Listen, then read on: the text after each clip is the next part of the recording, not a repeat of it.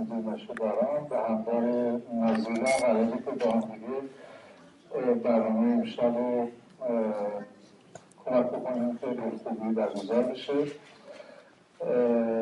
قبل از اینکه ما برنامه شروع کنیم مسئولین سالن از ما خواستن که تاکید کنیم که درهای خروجی استراحی این مسیری که پشت و این جنسش اگر احیانا اتفاق افتاد از این برای استراحی استفاده کنیم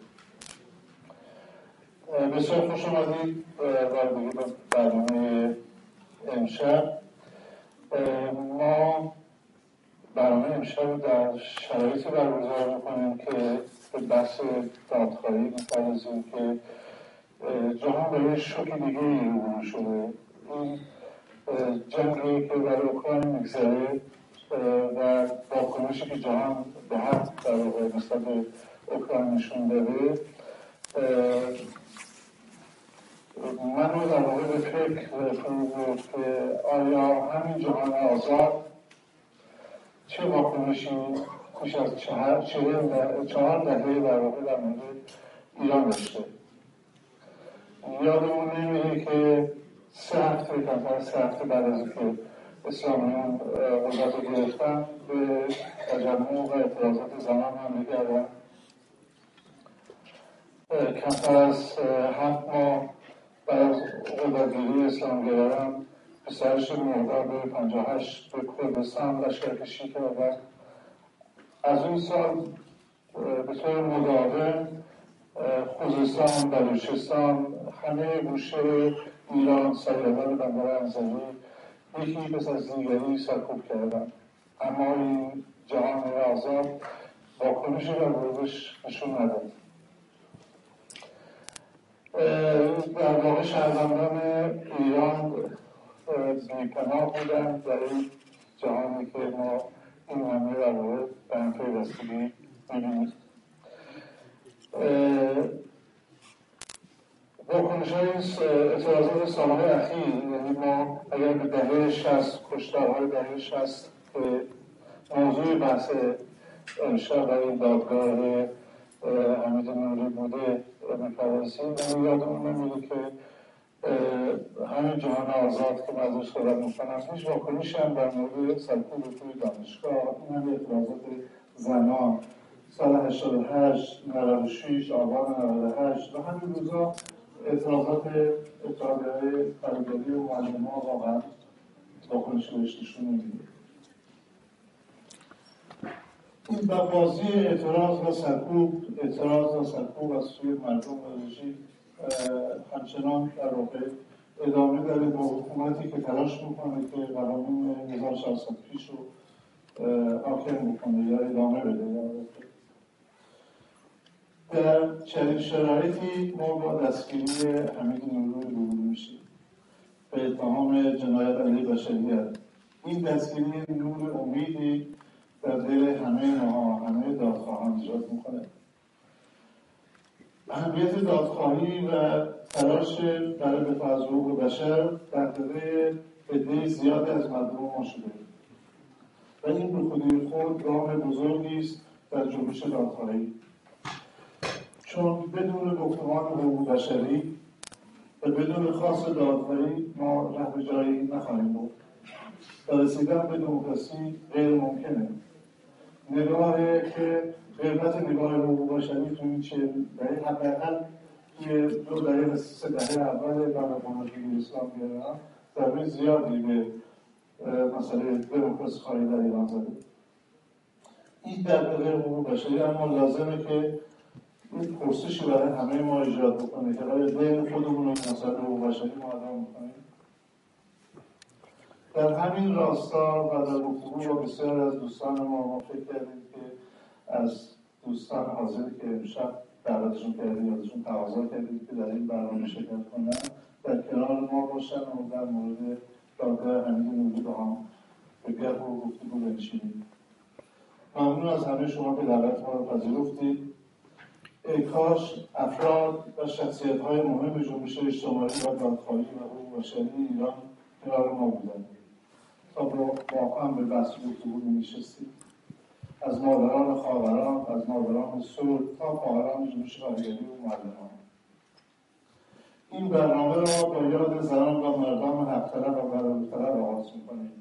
از سپیده قلیان تا رسول بداوی از ابوالفتاح سلطانی تا رضا خندان کرمان باژن از نسول ستوده تا آلیه مطلقزاده از شهناز اکملی تا دایه شریفه و آتنا دایمی و نرگس محمدی که به طور ویژه یک ساعت قبل از دستگیریش برای امشب برای این دادگاه برای ما فرستاده که برنامه رو با پخش ویدئویی که نرگس محمدی فرستاده آغاز می‌کنه.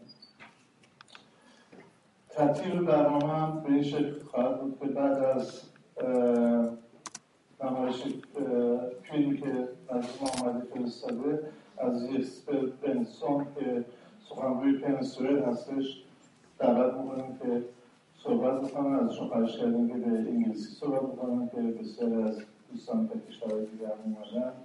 بتونن صحبتشون رو بفهمن و بعد از یسپر دو تا از وکلای دادخواهی ایران بنک صحبت خواهم کرد و در مورد ایران بنک صحبت می‌کنه امکان این هست که حدودا ده دقیقه صحبت می‌کنم. امکان این هستش که ما از میان جمعیت. دو سوال را واقع شما می‌تونید از یوران و بین بپرسید. و متاسفانه وقت بیشتری نداریم. و من در دوره بعدی حتما مهمانان دیگر رو معرفی خواهم کرد Merci Masoud John. Uh, good evening. My name is Nazila Tubai and I'm here to uh, do my very best, try to do my very best to translate part of what, uh, what we all heard what Masoud was saying in English. Um, we are here to celebrate Balkhani, fighting for justice.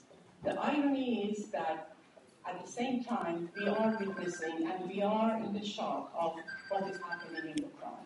In, in Ukraine. Uh, uh, in short, um, there will be three speeches in English. in the order of, we're going to start from uh, Jesper Bengtsson from the PEN, from the PEN Society in Sweden, and then after that we're going to have um, Göran Hjalmarsson, the first lawyer of attorney for our, um, um, in, in, the, in, the, case of Hamid Nouri, and then we will have uh, Bennett Hasselberry. Um, after the talk that we are going to hear from Yoran and Bennett, there will be an opportunity for only two questions that could come from, uh, from the audience. Um, I'm going to make it short, but I would like to, to um, share a sentence that I learned from my biggest teacher in life, Thich Nhat Hanh. As he says, peace is every step. And I like to change that and say that democracy is, in a, is, is every step. Democracy is not a journey, it's not a destination, it is a journey. With every single action that we do, we are taking a step toward democracy, toward what we are saying that we are fighting for. And there are times that we do things that it may not be in the same direction. So let us all get together as a unity of one, as we all are one, and fight for what we want. We all want to have the peace, the joy, and the love that we want to have for all human beings in the world. So with that, I would like to make it short, and thank you everyone. I'll be here if there is any question that if there is anything that needs to get translated in person, I'll be happy to be at your service. Thank you very much.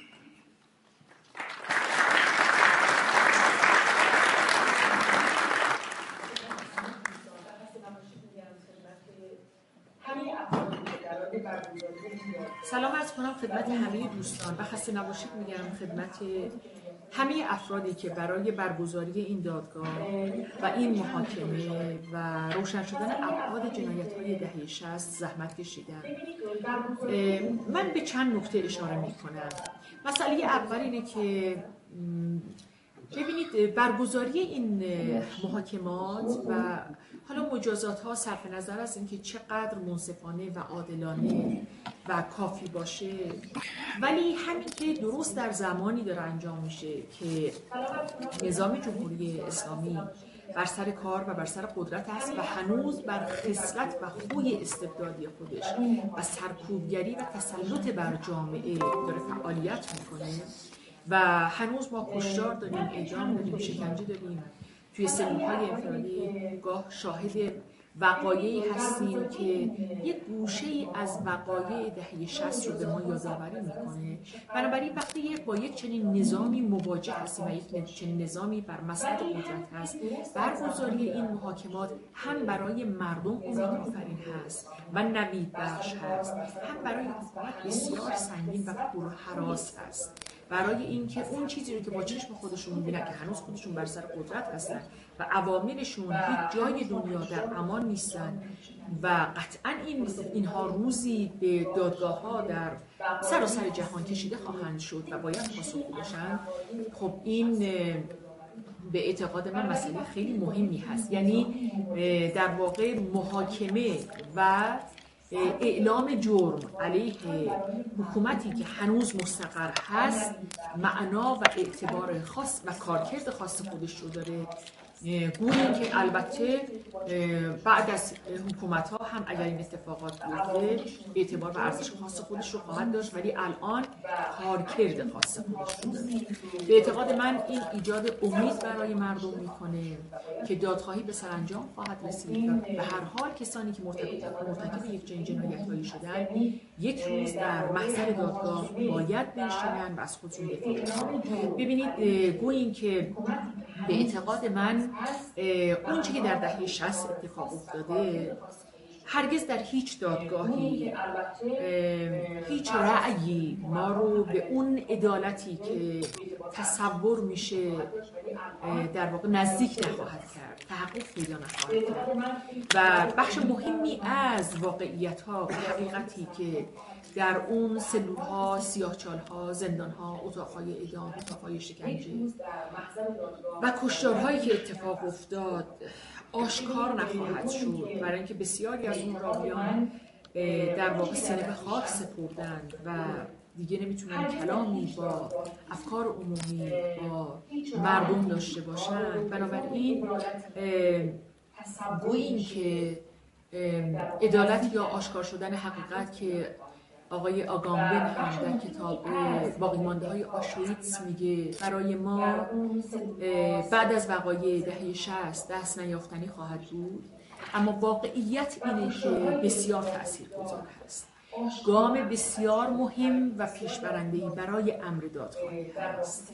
و و مسئله مهمتر اینه که چیزی فراتر از مجازات عاملان و آمران وجود داره در این قضیه و اون اینه که افکار عمومی با این جنایت های دهه شست مواجه میشه بعد از دهه ها ببینید آموزش حلق مفقوده مبارزات در عصر کنونی هست دلایل خاصی خودش شده.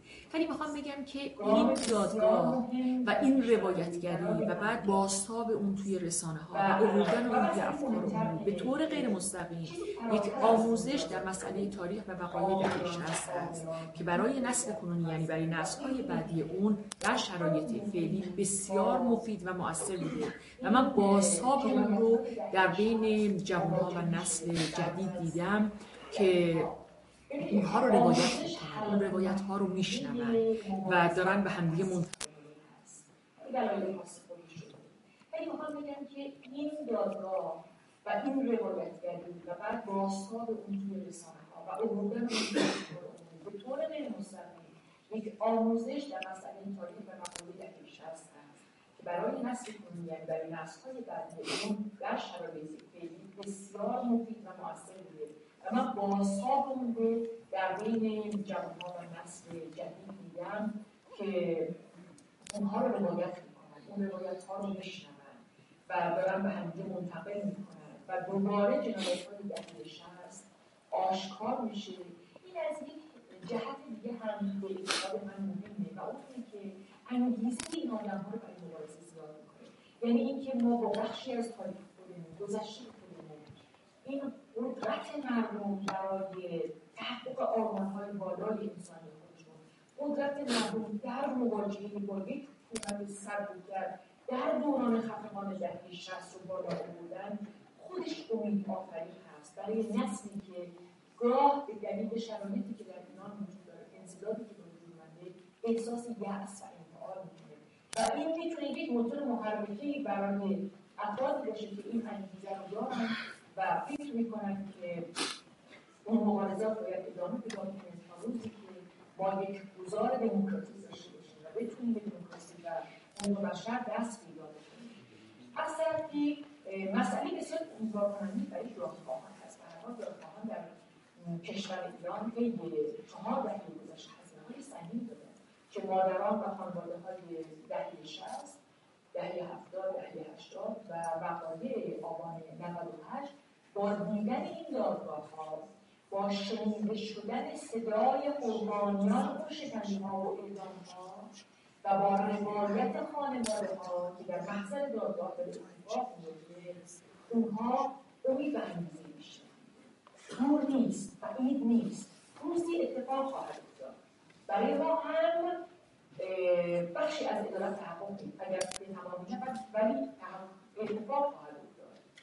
و اون چیزی که در واقع تیغ سانسور و سبکو توسط نظام جمهوری اسلامی علیه دادخواهان به کار گرفته شده و ما خیلی از وقایع این روزها شاهد هستیم این تا ابد نخواهد و بالاخره صدای دادخواهان پرین انداز خواهد شد و نوید بخش تحقق عدالت خواهد بود و به امید پیروزی ملت ایران و یک بار دیگه از تمام کسانی برای امن دادخواهی تلاش می‌کنم. و توی این محاکمات هم نقش بسیار مهم و مؤثری هم برای امتیازات هم برای عمومی هم برای امیدآوری در بین نسل جوان و دلگرم نگه داشتن خانواده دادگاه دادن سپاسگزاری می‌کنم و امیدوار هستم روزی شاهد تحقق عدالت در سرزمینمون و برچیده شدن وسایل ظلم جنایت و این فجایع باشیم سپاسگزارم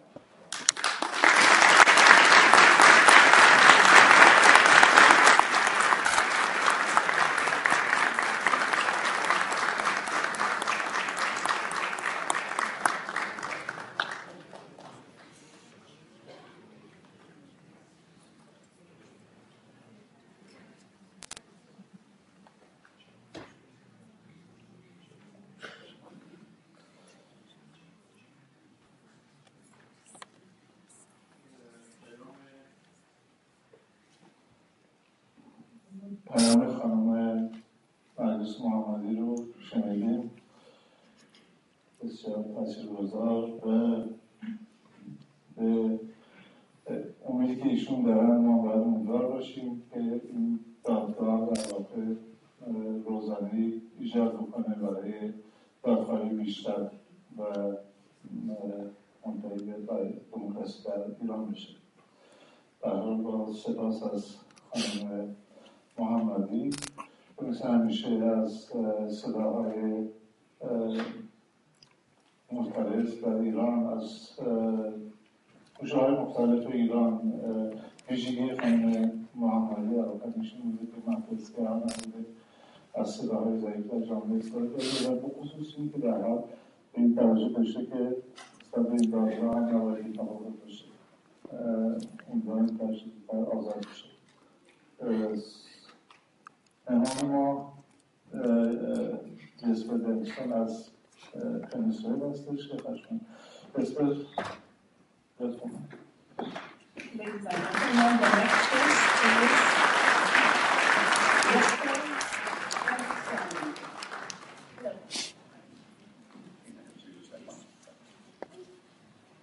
Hello, everybody. Uh, it's very good to be here. Uh, I'm amazed. I'm glad to see that so many of you are here and so many cameras and everything. My name is Jesper Bengtsson and I'm the president of uh, Swedish PEN.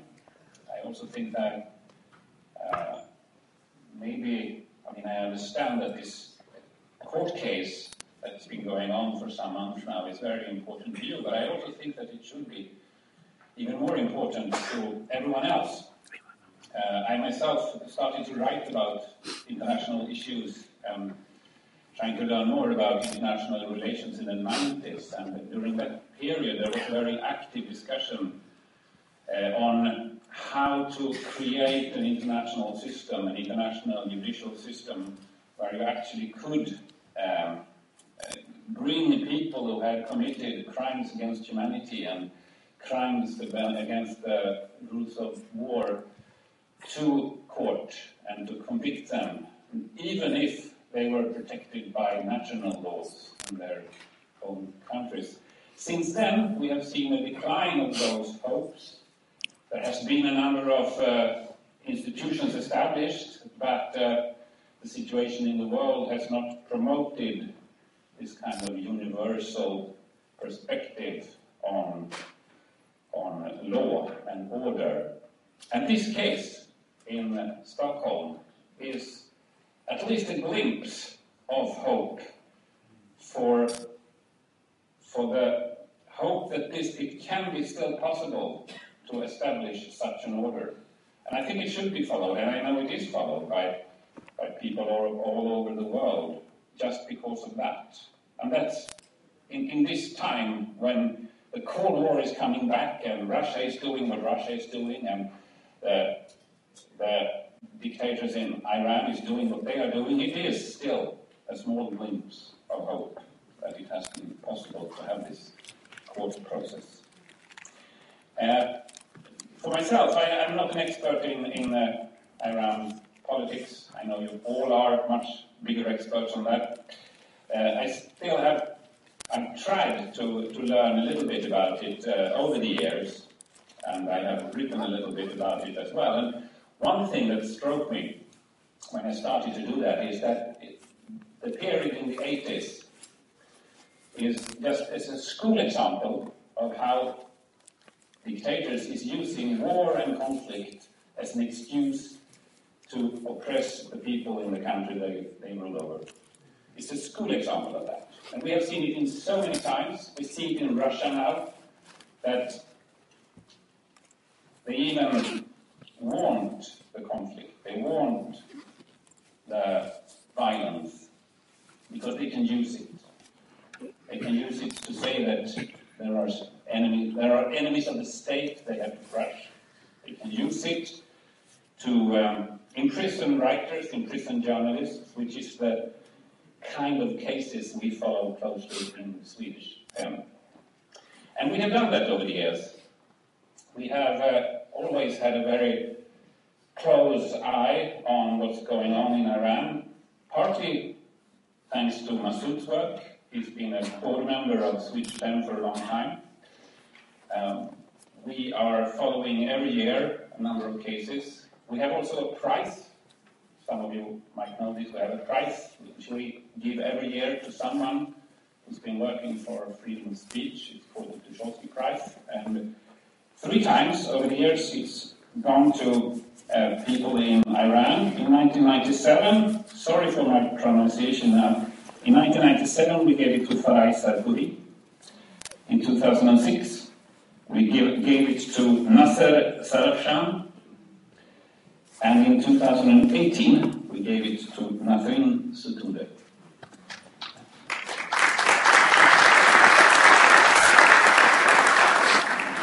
And actually, I don't think we have given this prize to any country as often as we have done it to people in Iran, which is sad in many ways, because we need to give it to people there, and that shouldn't be the case. But we keep an eye on this, we keep following the cases of imprisoned writers, imprisoned journalists, imprisoned publicists. Uh, we follow the case of Narges Mohammadi, of course. We follow the cases of the people from the Work, uh, Writers Association, which are interested now. And I can promise you that we will continue to, to write about this and talk about this. Thank you.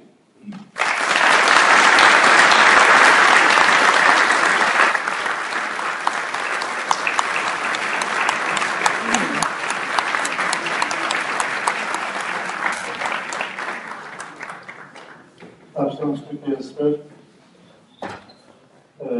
سپاس فراوان از دستور انسان سخنگوی پنسوید پنسوید هم چون که دستور رو در تمام این سالها در کنار آزاد خواهان، نویسندگان، میدارم مشروعان ایرانی بوده و جز اولین سازمان های مراکز پن در جهان که همیشه نسبت به مغز رو بشر و آزادی بیان در ایران سپاس ما مهمانان بعدی ما دو تا از وکلای این پرونده هستش که برای ما خودمون جمع شده اینجا یوران و بنت برای پرونده.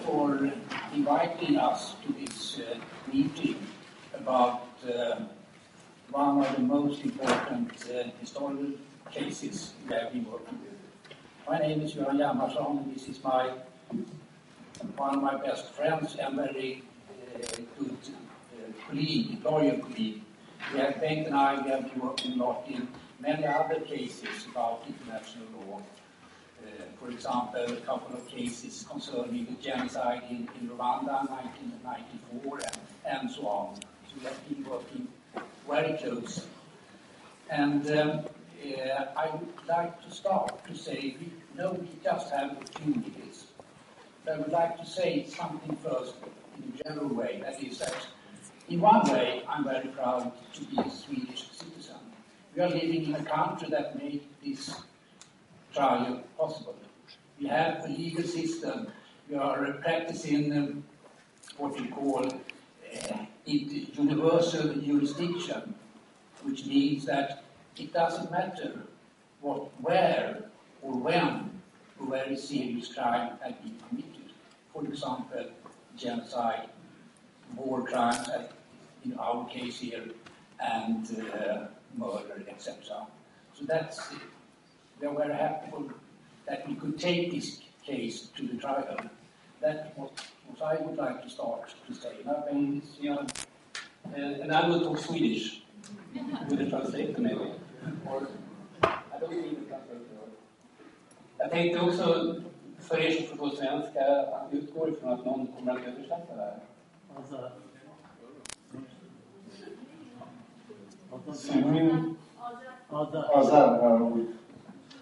Jag tänkte, jag tänkte också, jag heter alltså Bengt Hesselberg och Göran och jag har hanterat ihop kanske, vi har kanske jobbat ihop i tio år till sådana här stora mål. Och det här målet är ju väldigt speciellt. Um, det är det mest speciella målet tror jag som jag har varit med om. Och, eh, jag är också väldigt stolt. Jag är stolt över Sverige, att Sverige kan liksom ge en rättvis rättegång mot en medborgare som har gjort en massa dumt. Och jag har träffat otroligt mycket trevliga människor i, i den här rättegången. Ja.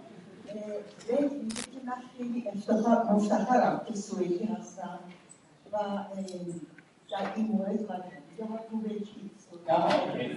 Börja från början. Jag sa att jag var att Göran och jag har jobbat ihop kanske i 20 år i sina stora mål. من و دوران حدود ده ساله که با این کیسای بزرگی کار کردیم. Och jag sa också att jag har upplevt, eller jag är väldigt stolt över att vara svensk. Att, eh, på grund av att den här personen då får en rättvis rättegång. میگه من مفتخرم که سوئدی هستم برای اینکه این فرد الان یک اه، محاکمه عادلانه در موردش För att han har verkligen han har fått ett bra försvar och vi har haft väldigt viktiga åklagare i det målet. اه، دفاع ازش خوب شد و ما در این مورد هم یک دادستانی داریم که بسیار برگیر است ju lagt ner enormt mycket arbete polisiärt den. و, و سوئد هم در رابطه با تحقیقات پلیس کار کار بسیار بزرگی کرد Och jag är också väldigt glad att få träffa så mycket trevliga människor. من, من خیلی خوشحالم که این همه آدم های بسیار نازنین و افرادی که بسیار بسیار سپاسگزار هستن و ملاقات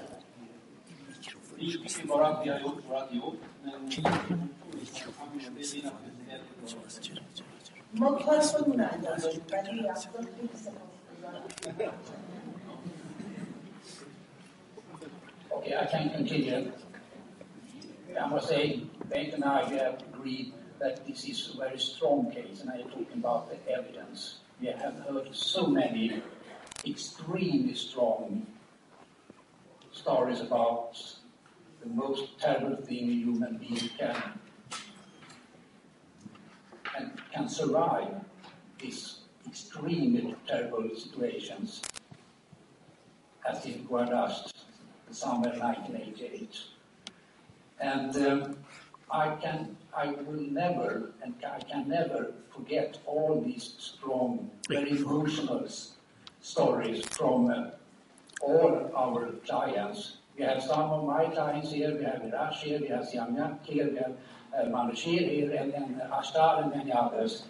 And uh, the, the stories, what they have told us during this process, it was, I was so impressed about they managed it. And therefore, I'm uh, quite convinced that this is a strong case. But you can never be 100% sure because there are some complicated juridical things. But uh, I feel very satisfied and comfortable that uh, we have a strong case. Kan jag, kan jag ta vid och berätta lite kanske. Nu när vi har hört försvararnas eh, plädering, då blir man alltid, det är alltid så att då kan man bli lite orolig när man lyssnar. وقتی آدم اه، گوش میکنه به آخرین دفاعیه وکلای مدافع ممکن آدم خیلی نگران میشه Men det ska det inte vara tycker jag. ولی طوری نباید باشه آدم Utan خیلی نگران میشه det här handlar om retorik. Alltså.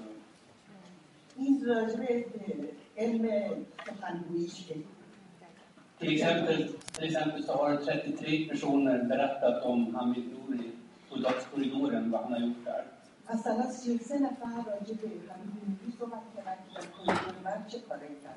Och eh, försvararna nämnde att det var tio stycken som, som hade, han hade berättat lite olika berättelser om honom i korridoren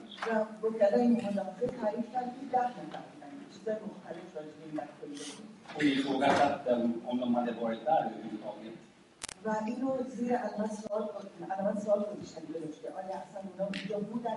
Och det är ett vanligt retoriskt knep. Man glömmer bort att det finns 22 andra att berätta om.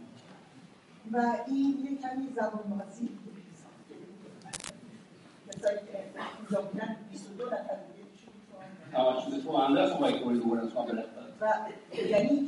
و یعنی که فراموش می‌کنه اون چیزایی که 22 نفر دیگه تو زمان بودن و رفتن اینا رو فراموش می‌کنه Man, man pratar inte om min klient Hassan Gulsari.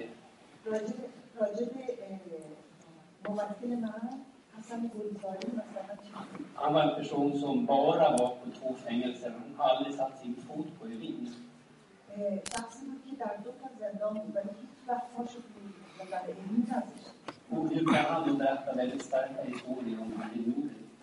پس چجوری می‌تونه این داستانهای بسیار تاثیرگذار رو راجع به حمید نوری تعریف کنه Och det hoppar man över så att säga när man pläderar. Det är väldigt vanligt. för man- وقتی دفاعی نهایی می‌کنه مثلا اثر این And I can follow up that and say that uh, the defense lawyers today, they didn't say anything about uh, some very important evidence. They didn't say a word about that.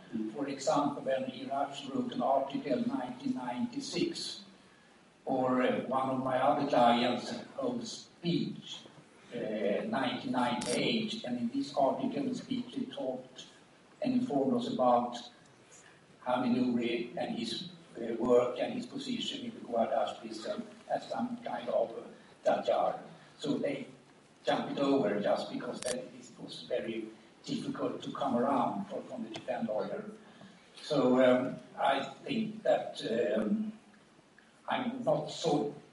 The, the defense lawyer were very worked very hard, but they didn't came to the real point. They talked about things that you cannot remember after 33 years. We had an, an, an, expert uh, who talked about just what is possible to remember. You, you remember emotional things, you can remember face, but you cannot remember uh, the color of the shoes, etc., after 33 or 34 years.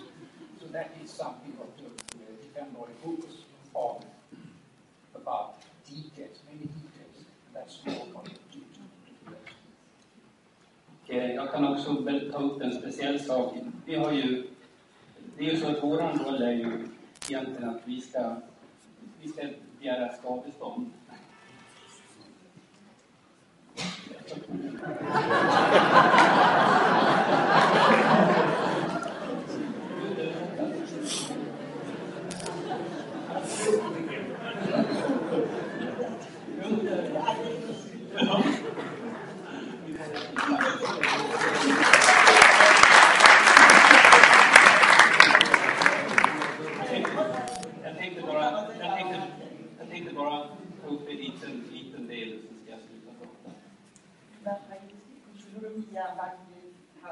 Det är en av våra, en av våra uppgifter som, som målsägande 93, det är att begära skadestånd. Ingen av våra klienter har varit intresserade av det överhuvudtaget. Och, och ingen kommer att få några pengar om det är de köper Så är det Men vi har ändå tyckt, vi advokater, att det har varit viktigt att föra fram just skadestånd därför att eh, då kan man, eh, det blir en mer symbolhandling.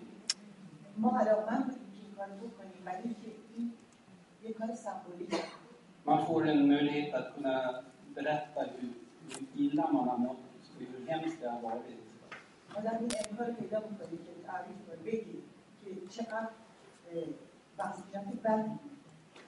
Utan annars handlar det ju mest om vad han vill Nour har gjort. Men just det här lidandet som han blir utsatt för, det, det kommer i bakvatten. And that, that is very important because we are talking about one of the most serious crime, crime against international law, etc.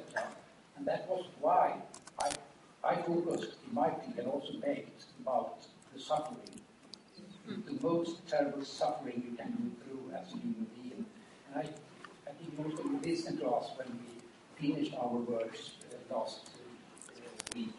And I finished my with saying, no thank you, my life has been destroyed. Manashet's word when the judge asked him in the end of the hearing, as always, did you have any costs? Did you have any costs to be in this court? And then Manashet, we are Manu now with each other. he said, no thank you, to just my life has been destroyed. And that, those words can sum up in, in a very good way the suffering for all the people who survived the Guadast from the 1980s. Well done, thank you.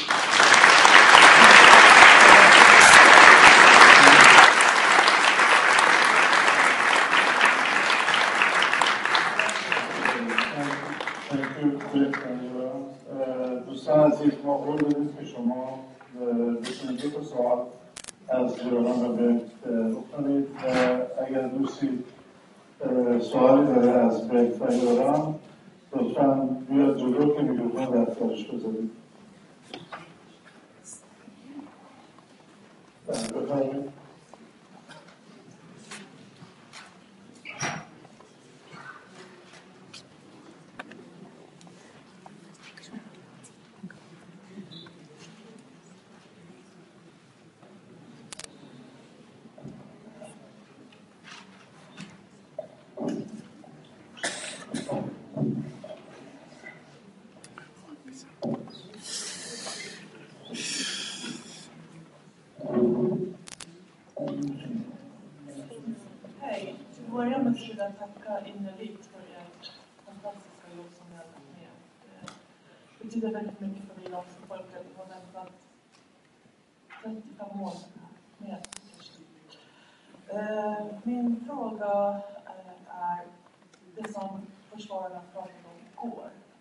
Sverige inte är lämpligt att avgöra det här, eller hantera det här målet, eller caset då, fallet. Vad, vad betyder det och vad kan det få för konsekvenser?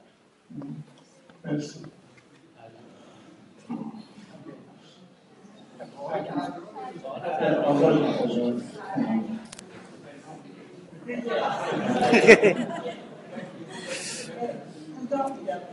Thank you.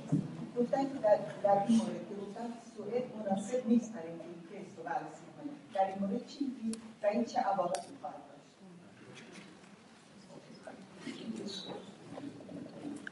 Okay. This is a very, a very good uh, question and complicated question. We can talking about that is for 30 minutes, but we have just two minutes left or something like that. One question is about, is it an international armed conflict or is it a non-international armed conflict?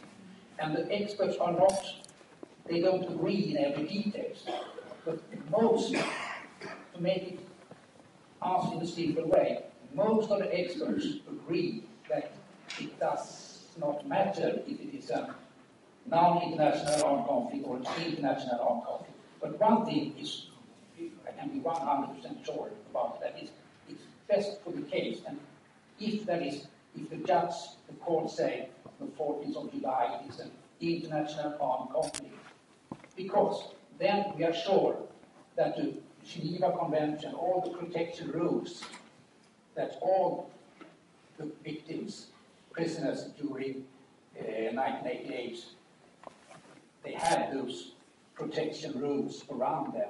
So there is no discussion. Even the defense lawyer said today or yesterday that we agree that, that they have the, the protection rules.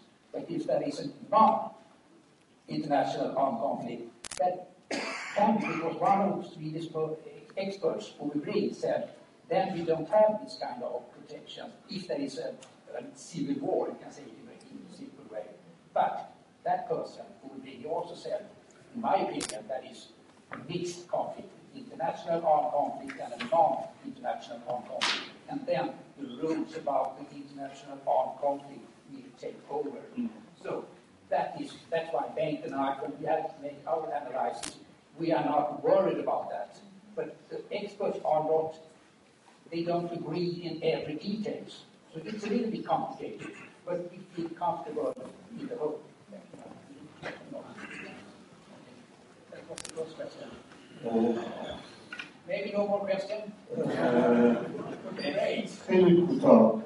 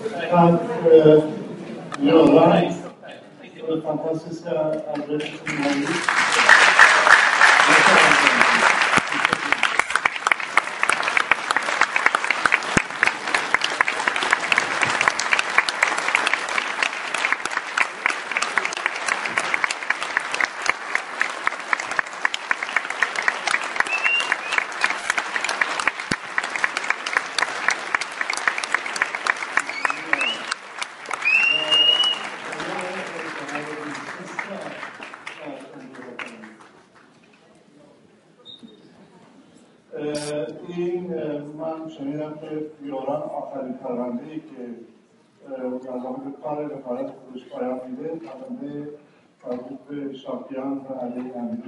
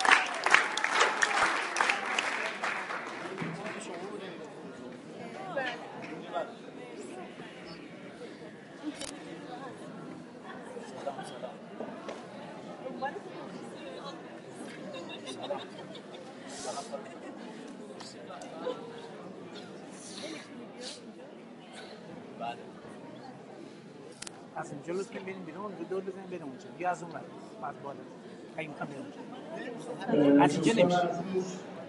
از بابت مشکلات تکنیکی پوزش می‌طلبیم در حال یوران کار رفاقت خودش رو با یه پرونده درخشان تموم کرد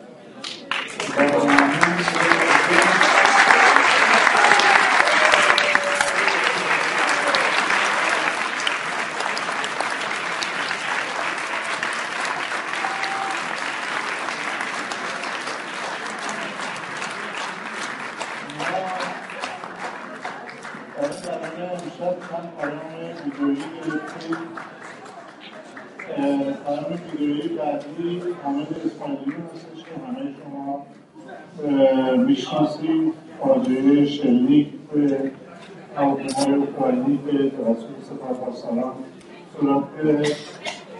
حامد به عنوان نماینده خانواده ها پیامی برای این جمع و این تلاش فرستاده که با هم گوش Ahmed Ismail, I lost my wife Faisa and my nine-year-old daughter Riva to the missile attacks that led to the downing of Ukrainian flight PS-752. The Islamic Republic of Iran government is a menacing regime that has no fear of being exposed for its crimes. Over the past 44 years, the regime has committed countless crimes ruthlessly killing thousands of Iranian civilians and many around the world. It is not easy to point to any of those crimes as the most horrific. Would it be setting fire to a movie theater packed with hundreds locked inside? Summary execution of several thousand political prisoners?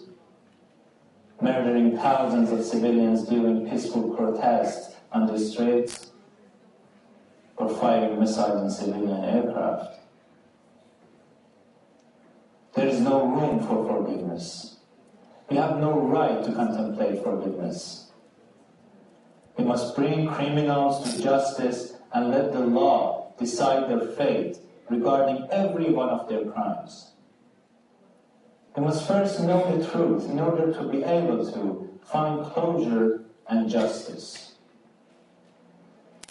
The members of the Association of Families of Flight PS752 victims have been intensely following the trial in Sweden. What was most important during the trial was the accurate recounting of the truth. Many victims whose spirits were buried beneath unbearable grief during those dark years found an opportunity to speak out and recall the show trials of 1988. They recalled images of prison slippers that were piled up. They recalled the corpses that were loaded on trucks and recounted the medieval tortures that they and their loved ones had endured.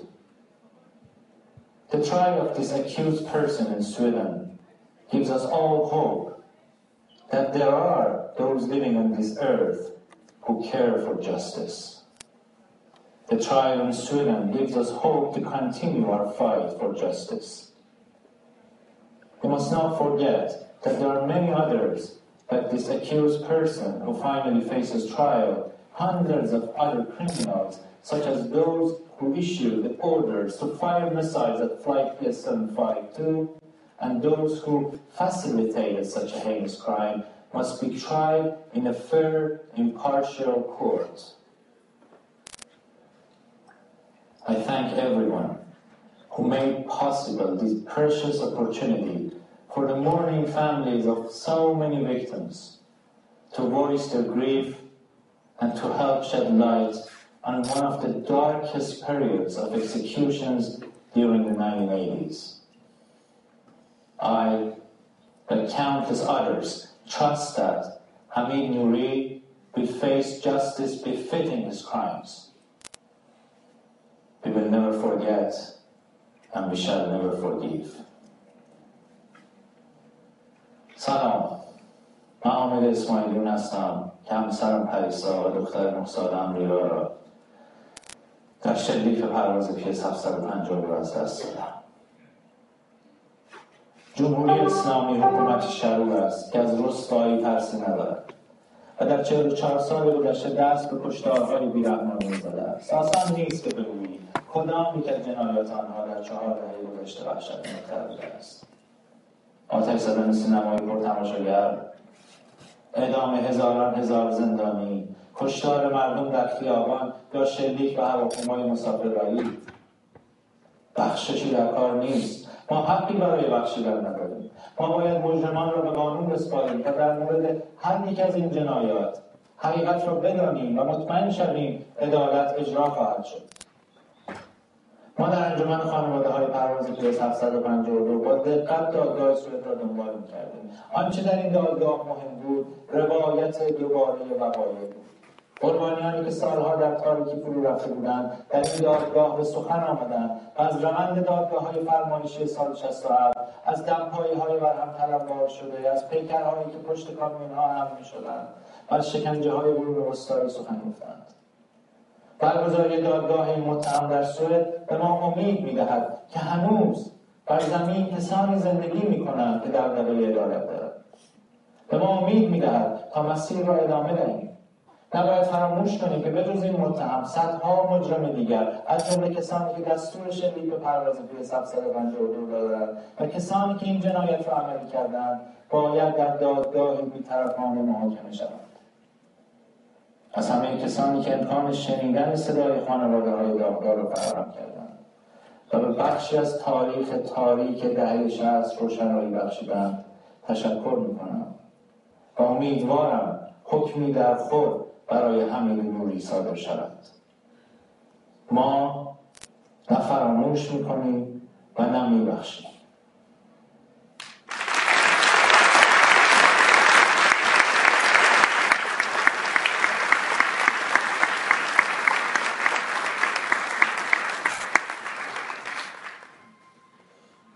مرسی از حامد اسماعیلیون با پیام خودشون و باشیم که همین پروسه برای هواپیمای اوکراینی بر اساس پاکستان شریک شده طی بشه و آموزشون محافظه میشن برنامه امشب رو ما با ادامه می‌دهیم با مادر اسمت. مادر اسمت از جمله مادران نیست که فرزندان زیادی رو از دست داده. فرزندانی که اعدام شدن. و چه بهتر که به پای صحبت مادر اسمت بشیم مادر اسمت؟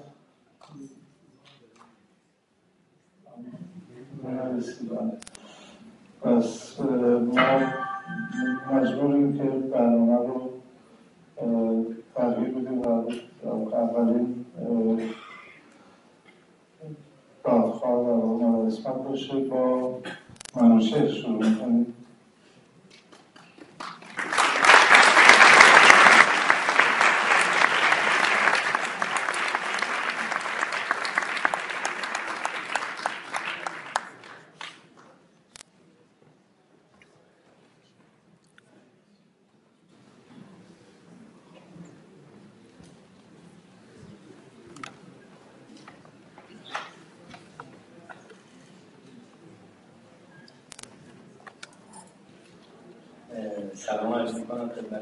شما. من آماده نبودم من. من زیاد اهل سخنرانی چیزا نیستم. من فقط تحت تاثیر سخنان خامنه قرار گرفتم که ما فراموش نمی کنیم و نمیبخشیم. چون که من خودم به بچه بودم 13 ساله. و هیچ آگاهی و قول مطالعه سیاسی نداشتم. فقط روی احساسات و سیمپاتی دایی بودم. این فقط این دادخواهی که الان ما هممون به خاطرش اینجا هستیم مدین زحمات ایرج هستیم. واقعا ازش ممنونم.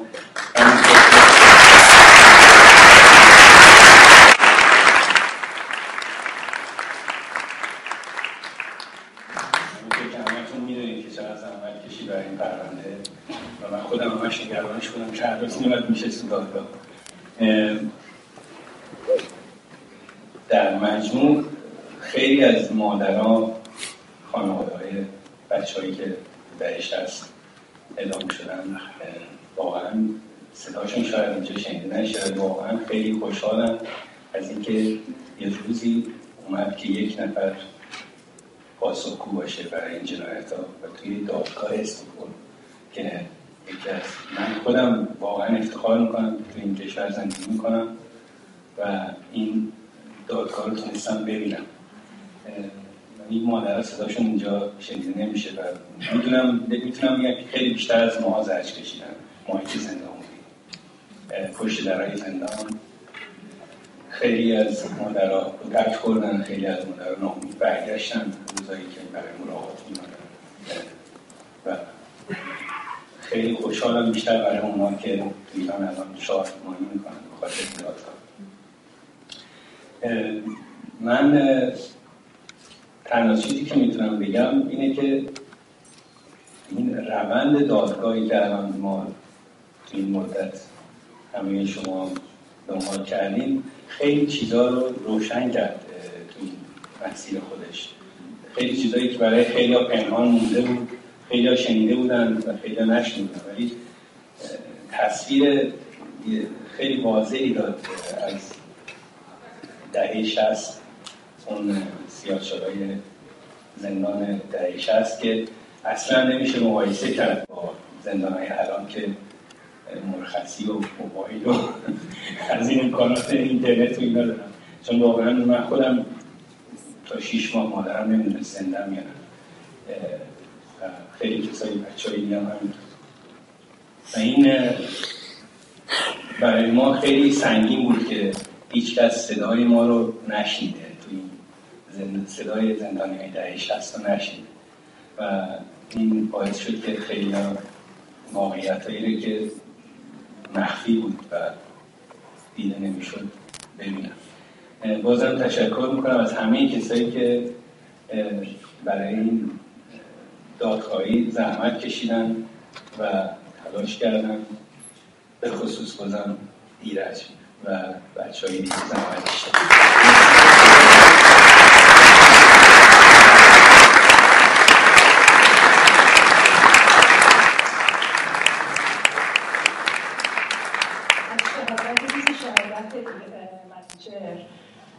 هر جملهش تکون دهنده بود. ولی وقتی رسید به اونجایی که ایرج مصداقی با هفت سال اختلاف سن وقتی گفت ایرج تو زندان حکم پدر رو برای من داشت.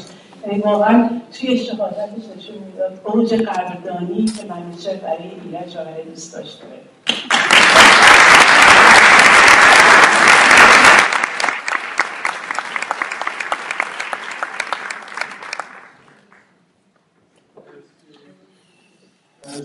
برای منوشه منوشه عزیز. دوست دیگه که ازش خواهش کردیم از خانواده دادخان لاله با رغبن هستش. برادر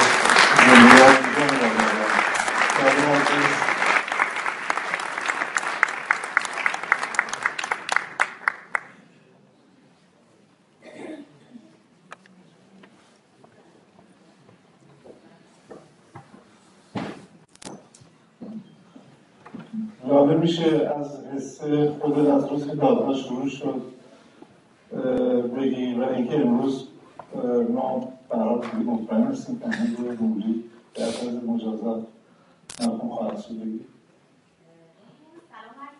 خیلی ممنونم از حضورتون. واقعا واسه دلگرمی ماست یعنی این روزها جلوی دادگاه همه به من می‌گفتن که ما مطالب تو رو می‌خونیم و به اصطلاح ویدیوهای تو خواهرت رو نگاه می‌کنیم.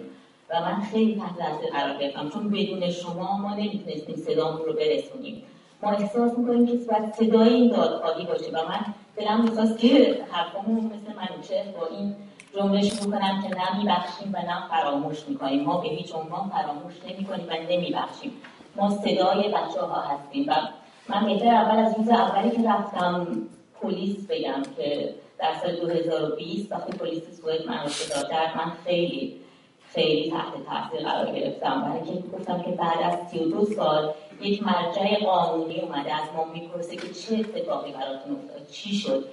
و من همه چیز رو براتون تعریف کردم. حتی اینکه من ما سالی یک بار ملاقات می‌گرفتیم ده دقیقه و این براشون تکان دهنده بود. خیلی تحت تاثیر قرار گرفته بودن شاید ما مثلا برامون اگر بشنویم که یک خواهری که برادرش رو میپرسته برادرش رو یه دفعه می‌گیرن. دو سال نمی‌تونه برادر رو ببینه. برادر تو زندان اوین تو تهرانه ولی نمی‌تونه ببینتش. و بعد بعد از دو سال سالی یک بار ده داره و من سال 67 خیلی اصرار کردم.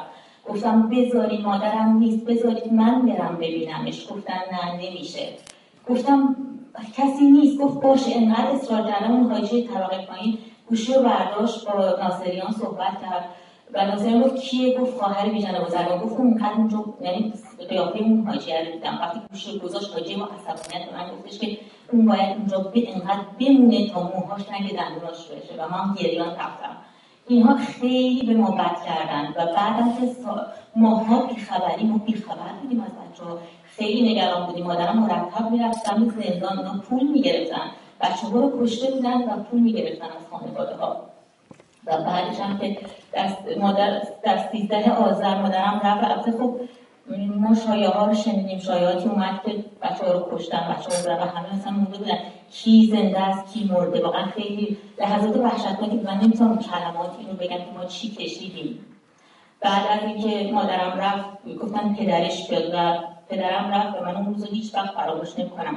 پدرم با ساک اومد و اصلا افتاد نشست. خیلی و ما همه گرییم که مثلا نمی‌دونیم چه اتفاقی برامون یعنی وقتی من با یک کلمه بخوام توصیف کنم میگم بهت زده ما اصلا حسرت به دل موندیم بهت زده اصلا نمی‌دونیم چی به سرمون اومده. بعد هم که رفتیم خاوران و خانواده ها رو پیدا کردیم همدیگر رو پیدا کردیم. الان صدقه و اسمت هستم برای من خیلی دلگرمیه. و ما با هم بودیم تو خاوران و خاوران خیلی برای ما چیز بزرگی بود. و ما بعد از این به همت ایرج عزیز این دادخواهی شروع شد. ما یه جونی گرفتیم یعنی امیدی برای ما بود و واقعا من ازشون متشکرم. و این گروه رو زدیم گروه دادخواهان خاوران رو زدیم که می‌خوایم خاوران باشه می‌خوایم صدامون باشه. ما از این خونها نمیگذریم ما انتقام نمی‌خوایم ولی ما دادگاه هستیم ما دنبال حقیقت هستیم. من توی دادگاه هم گفتم من به عنوان آنتیگونه فرسایی من دنبال پیکر برادرم هستم. باید اون پیکرها پیدا بشه و باید با اون احترامی که اونها شایستش هستن دوباره خاک سپاری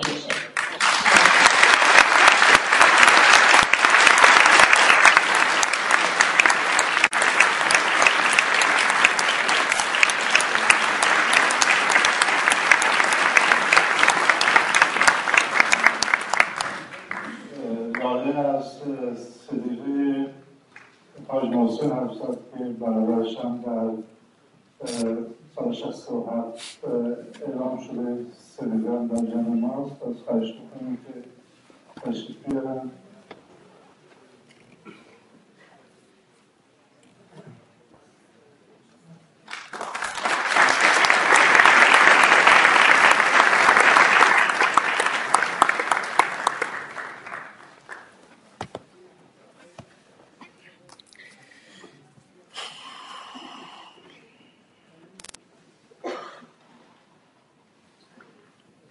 من سلام عرض خدمت همه حضور بسیار خوشحالم از اینکه در جلوی شما احساس خوب دارم از اینکه جلوی شما ایستادم. ممنون از نشر باران که منو دعوت کردن. من چند تا موضوع کوتاه می‌خوام اشاره کنم. در مورد حرکت دادخواهی جنبش دادخواهی این صحبت میشه که مثلا خیلی فکر می‌کنن دو سه سال شروع شده اینطوری نیست. می‌خوام بگم از همون موقع که سال یعنی من اونجا که من می‌دونم حتما مادرای سالای اعلام سالای شستم بودن ولی من می‌دونم که توی زمستون سال 67 مادرها نامه نوشتن به مقامات و پیگیر خونه بچه ها بودن که اون دو سه ماه تابستون 67 به دار کشته شده بودن. این حرکاتی که شروع شده و با تلاش تلاش پیگیر آقای مصداقی به نظرم جای قدردانی داره و همچنان با بگید کمه و واقعا اگه حرکت آقای مصداقی نبود فکر نمی کنم ما اینجا بودیم الان. من می‌خوام بگم حرکتی که شروع شده فقط دستگیری حمید نوری و حتی حبس اول دادن اون نیست. به نظرم این حرکت امیدی در دل همه به وجود آورده. به نظرم خیلی نیروهای بالقوه رو بالفعل تبدیل می‌کنه و می‌خوام بگم که خوشبختانه کسایی که تو این مدت سکوت کرده بودن امثال حقوقدانا امثال روزنامه نگارا الان می‌بینید که سکوتشون شکستن و می‌خوان صحبت من امیدوارم این حرکت ها به اونجا انجام این حرکت ها به اونجا انجامی که هنرمندای ما کارگردانان ما یک اثراتی خلق کنن. واقعا در خور اون خونهایی که به ناحق ریخته شد سال 67 من موضوع دیگه رو که می‌خوام بگم هر جا صحبت شده من اینو گفتم و نمی‌خوام خسته بشم از گفتنش. اینه که جنبش دادخواهی رنگین کمانی از گروه های مختلف با عقاید مختلف. من واقعا می‌خوام از کسایی که در کار جنبش دادخواهی هستن دنبال حذف دیگران نباشن هر کسی با روشی که دوست داره می‌تونه دادخواهی بکنه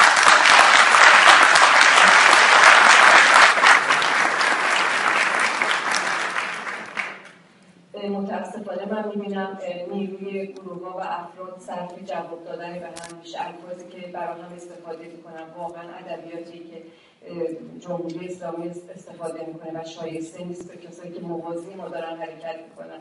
ما این این الگو براشون به کار ببریم. موضوع دیگه که می‌خوام بگم من در مورد برادرم وقتی صحبت می‌کنم فکر می‌کنم از اینکه در مورد کشتنش صحبت کنم و از آرماناش صحبت نکنم. یه نوع جفایی به اون میشه. می‌خوام از آرمانای اون بگم که دنبال آزادی برابری و یه جامعه انسانی در پر در شایسته انسان برای همه ایرانیان و همه جهانیان بود. این که من تاکید می‌کنم روی عقیده برادرم فقط این نیست که بگم که برادر من دارای همچین عقیده بود. من اینو می‌خوام بگم که ما باید کار کنیم روی عقاید اونا که دنبال چه ایده هایی بودن برای که دچار انقلاب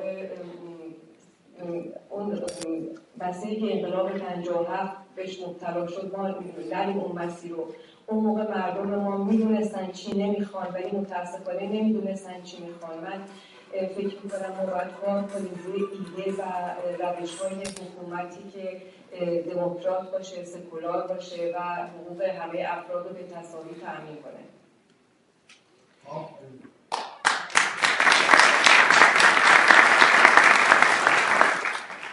موضوع دیگه فکر می‌کنم که فرض کنیم دادگاه حمید نوری تموم شد به حبس محکوم میشه. ولی من می‌خوام از کسایی که فعالن در جنبش دادخواهی با هم فکری و همیاری دیگه بیان فکر کنیم که دیگه باید چی کار کنیم. مطمئنا به این زودی نمی‌تونیم کسی دیگه رو دستگیر کنیم.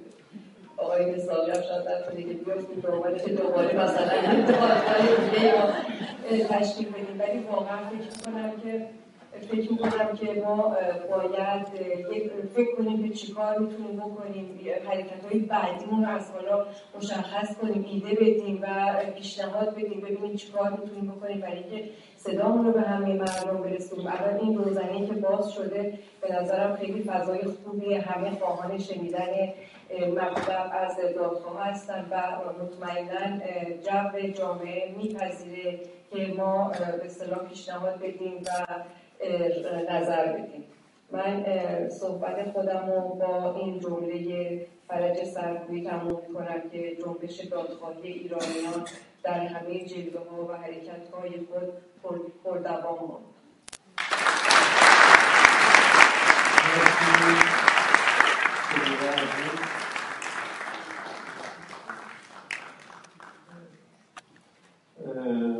نازیلا شما هم تو این دوره دادگاه عنوان یکی از افراد دادخواه خانواده شده که از برادرتون اعلام شده. حس شما چی بوده تو داده؟ راستش برادر من به قتل رسیده به اعدام نشده. برادر من جز کسانی بود که سال 67 در واقع از اون کشتار جان به در برد. و در آبان 68 جز ناپدید شدگان قهریه. داستان برادر من داستان خیلی منحصر به فردیه. برادر من وقتی که دستگیر شد دانش آموز دبیرستان خارزمی بود. سه هفته بعد از دستگیریش اسمش رو در روزنامه ها به عنوان اعدام اعدامی چاپ کردن در اون زمان هنوز در مهر 1360 اسامی ادامی ها رو در اخبار ساعت دو و هشت شب رادیو تلویزیون و روزنامه ها می نوشتن و در حالی که برادر من ادام نشده بود اون موقع و هنوز زیر بازجویی بود. نمی‌دونیم آیا اشتباه بوده آیا شگرف و ترفندی بوده به خاطر اینکه هیچ چیز از سیامک نداشتن موقع دستگیری. سیامک در دادگاه اول به سه سال محکوم میشه هیچی نداشتن. دادگاه دوم دوباره سیامک زیر بازجویی میره برای اینکه دوستان دیگه که دستگیر می‌کنن بر, بر این گمان که سیامک اعدام شده اسم سیامک رو می‌برن و به, و به این وسیله سیامک دوباره زیر بازجویی برده میشه. در بازجویی دوم وقتی دوستی رو که فکر می‌کرده سیامک اعدام شده با سیامک رو در رو می‌کنن اونجا در جا همه چی رو دوباره به گردن می‌گیره. اون دوست عزیز و اون دوست ششم دیماه 1360 اعدام میشه. و سیامک به دوازده سال زندان محکوم میشه. دوازده سالی رو که دوستانی که باهاش بودن تعدادشون زیاد زیاده. کم نیستن و بچه‌هایی که با سیامک بودن. به شهادت اونها دوران زندانی رو که با صبر و استقامت و شوخ طبعی و متانت و خردمندی خودش گذروند. و 67 هم زنده مون زنده مون به خاطر اینکه تصمیم گرفت تا این خبر رو به جهانیان بگذرانه و عهدی رو که با ایرج مصداقی بعد از کشتار میبندن و سیامک در دامی افتاد که در واقع طرح فراری بود که سر نخش افتاده بود. دست وزارت اطلاعات و به این وسیله و تنها سیامک برادرم جواد تقوی بهنام مجلوبردی محمد سلامی حسن افتخارجو و تنی چند دیگر که متاسفانه الان اسامی همشون رو به خاطر ندارم در این تور به قتل رسیدن. فرقی رو که این گروه با حداقل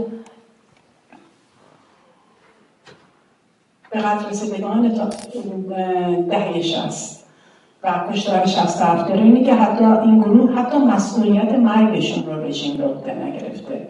لاله عزیز از ملاقاتاش حرف زد. من سه سال از سیامک بزرگتر بودم و تا سال 63 که ایران بودم با اینکه هر روز ملاقات به اتفاق خواهر و برادر دیگر می‌رفتیم جلوی زندان ولی ما هرگز نتونستیم.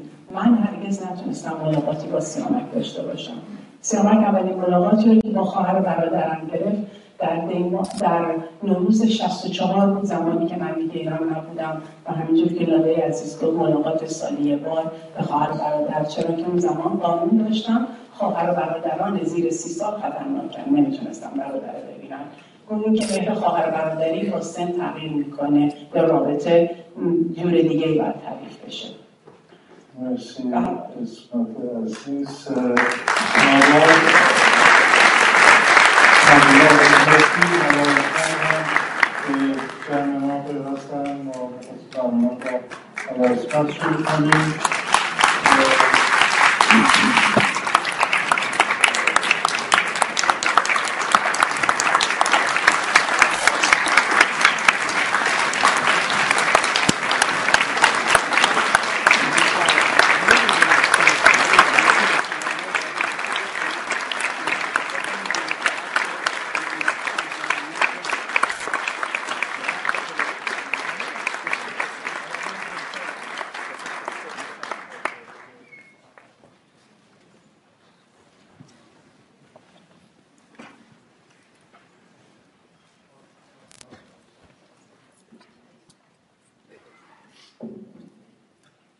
با سلام به همه عزیزایی که زحمت کشیدن اینجا تشریف داریم. تبریک میگم اول به ایرج که تونست واقعا این دادگاه برقرار کنه این دادگاه خیلی با ارزش بود. یه مهر تأییدی زد به اون درد و جگرخونیه که ما کشیدیم. سالها بره همه صحبت می‌کردیم. فکر می‌کردم که ما شوخی می‌کنیم.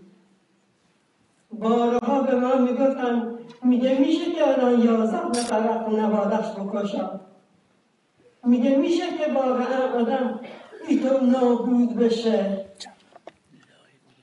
فقط کلمه بازمونده یک کلمه اما نیاد روزی که کسی بازمونده باشه.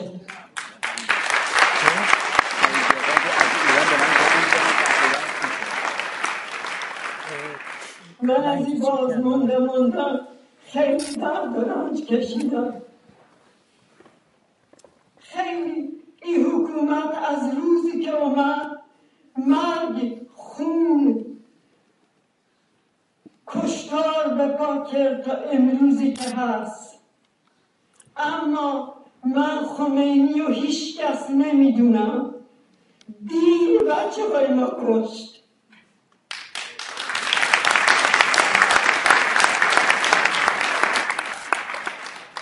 من از همه شما خواهش می‌کنم. من دیگه واقعا هشتاد پنج سالمه. شاید زنده نمیمونم. اما شما تلاش کنید که اسلام از ایران بره.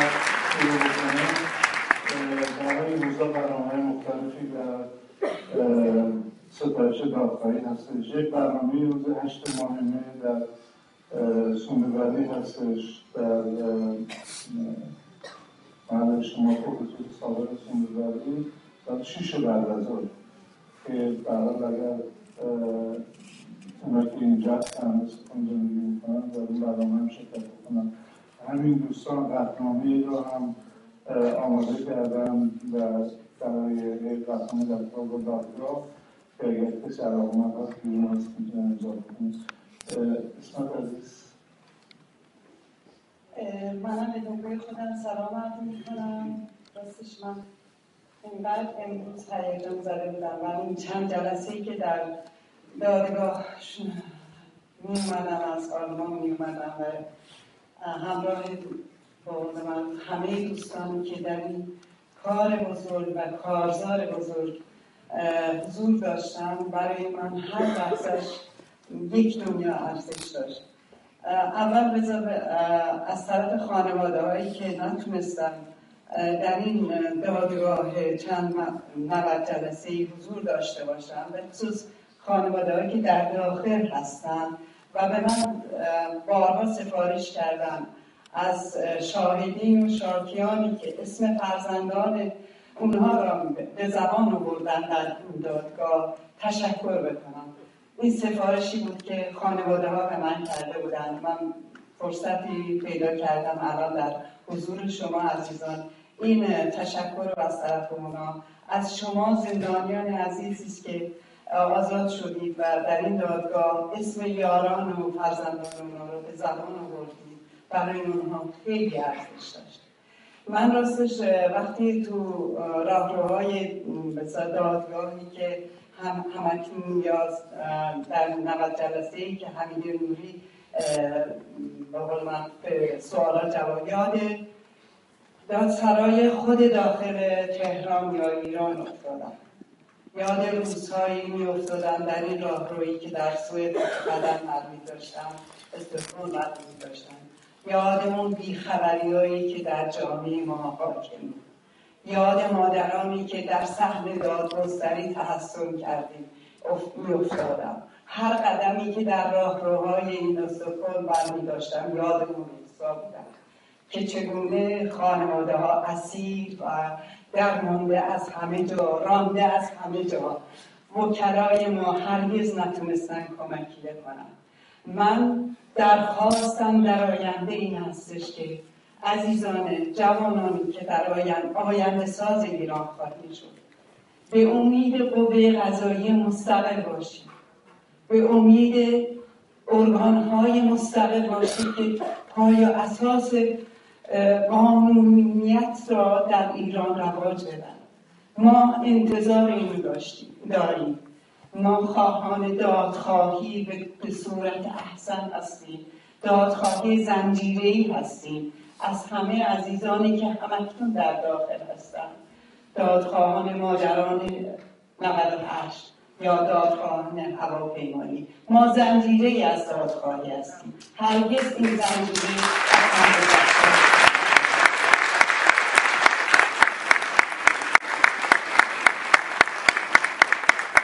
من انقدر هیجان در مدت داشتم که بارها که اومدم رفتم در واقع انتظار یه همچین روزی داشتم. تشکر می‌کنم از آقای رجم استاقی و دوستانش تک تک اسم نمارم همه اون کسانی که همراهی همکاری کردن. تشکر می‌کنم. در واقع امروز روز آخری بود که ما به این نتیجه رسیدیم که بالاخره موفق میشیم. ما خواهیم شد قدرت اینو داریم. من قدرت از مادران خاوران گرفتم.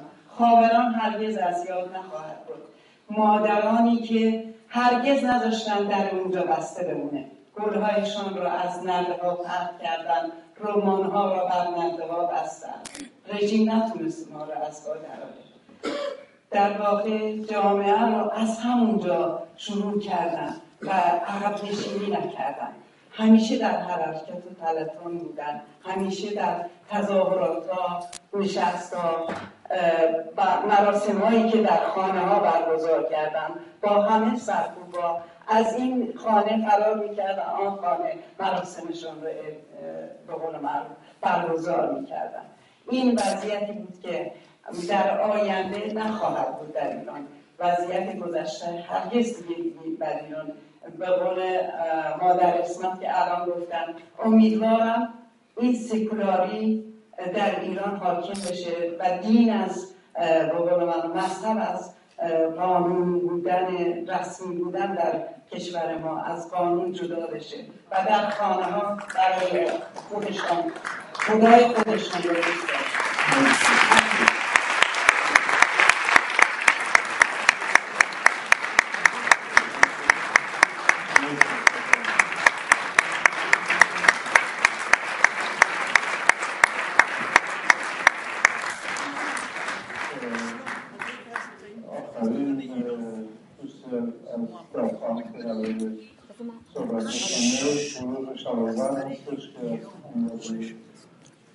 حمزه شراوند برشون هم که تشریف بیارن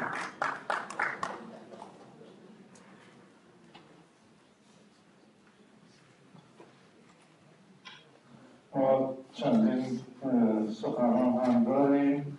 امیدوارم که سر وقت برسید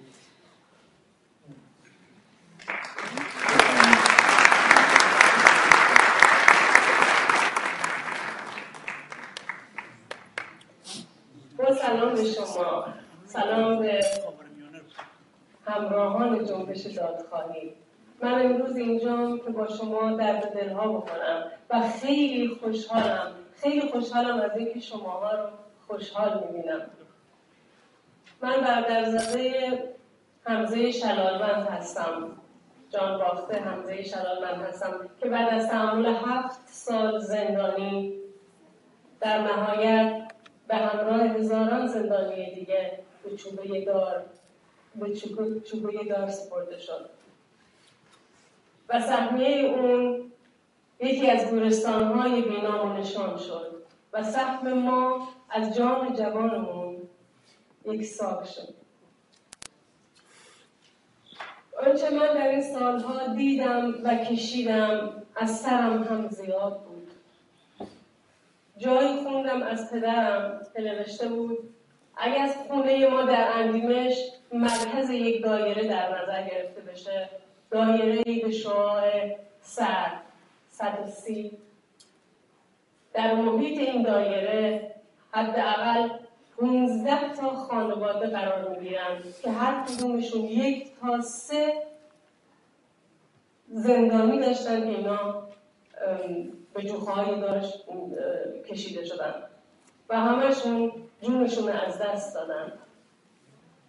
ما همه همه ما از اینطور محیط میاییم. هر کدوممون. این صحنه ها رو دیدیم لمس کردیم و می‌دونیم. خب الان جنبش دادخواهی موفق شده به همت و کوشش و تلاش فراوان آقای ایرج مستاقی و آقای حمید اشتری و دوستانشون کسی رو که یه مهره اصلی بوده و به حق تاثیر داشته مؤثر بوده در کشتار بچه های ما عزیزان ما. این آدم رو به دام بندازه و به دستان عدالت دادگاه سوئد بسپره و اونجا محاکمه بشه در دادگاهی که واقعا حکم اجرایی داره. حکم این دادگاه اجرایی میشه و به اجرا می‌رسه حکمش و ما خیلی از این بابت خوشحالیم. دیگه اعضای ما درد دل ما غم درون ما دیگه مطبوعه. چرا؟ چون که افتخاره. دیگه با افتخار همراه شده. من اینجا بخواستم از آقای ایرج مثالی به خاطر زحمتاشون تلاش کنم و سلام خانواده خودم رو از اندیمش به اینشون ابلاغ کنم و همچنین به آقای حمید اشتری و بهشون بگم که لذت پرواز در یک دم تلافی می کند هر چقدر سختی شرر از سنگ خارا می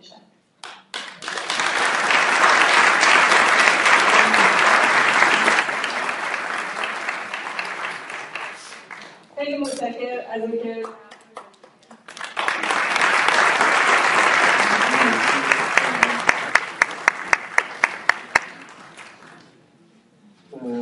دوستان عزیز در بخش از برنامه چند سخنان داریم قراره که جمشید برزگر روزانگار فرید سیاسی سعید دهقان وکیل نویسنده و همچنین شعبا شفیق صحبت کنم و ایرج مسافر از فراموش نکردیم ایرج رو شما خراب بزنه و بعد از ایرج هم دو فیلم به نمایش می‌ذاریم فیلم پیام خانم رادی و فیلمی که نیما صدرستانی از این پروسه از این مسیر فیلم بسیار کوتاه. فقط برای امشب کرده جمشید وزگر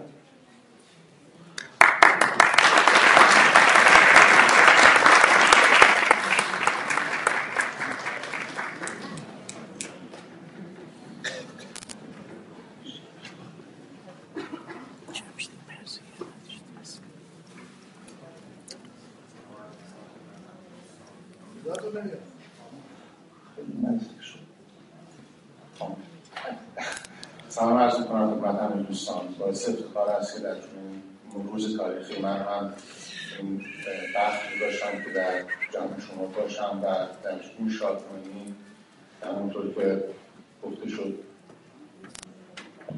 بله بار در من سعی می‌کنم خیلی کوتاه صحبت کنم توجه اینکه در دوستان دیگری هستن و بسیاری از صحبت هم گفته شد. دو نکته در مورد این دادگاه من می‌خواستم عرض کنم. یکی بحث حقوقیش هست که اون موضوع در, در من تخصص من هست نه در اونجا قرار هست ما بحث‌های حقوقی بکنیم در دادگاه این کارها انجام شده. وکلای مدافع شریف که اینجا بودن و صحبتاشون رو شنیدیم در طول این مدت هم شنونده صحبت ها و نحوه دفاعشون از شاکیان در بودیم. این کار رو به خوبی انجام بدن اما این دادگاه ابعاد و جنبه های سیاسی هم داره که اون قسمت نیست که به ما مربوط میشه و به افکار عمومی و به فردای ایران. من فکر می‌کنم که این دادگاه که به همت ایرج مستاقی حمید اشتری و مختار شلالبند و همه کسانی که در این سالها در واقع جنبش دادخواهی رو شکل دادن و استمرار بخشیدن یک دستاورد بزرگ تاریخی خواهد بود. امیدوار هستم که ما این شایستگی رو داشته باشیم این صلیب رنج رو که از مادران خاوران تا مادران آبان در گوش خودشون هم کردن.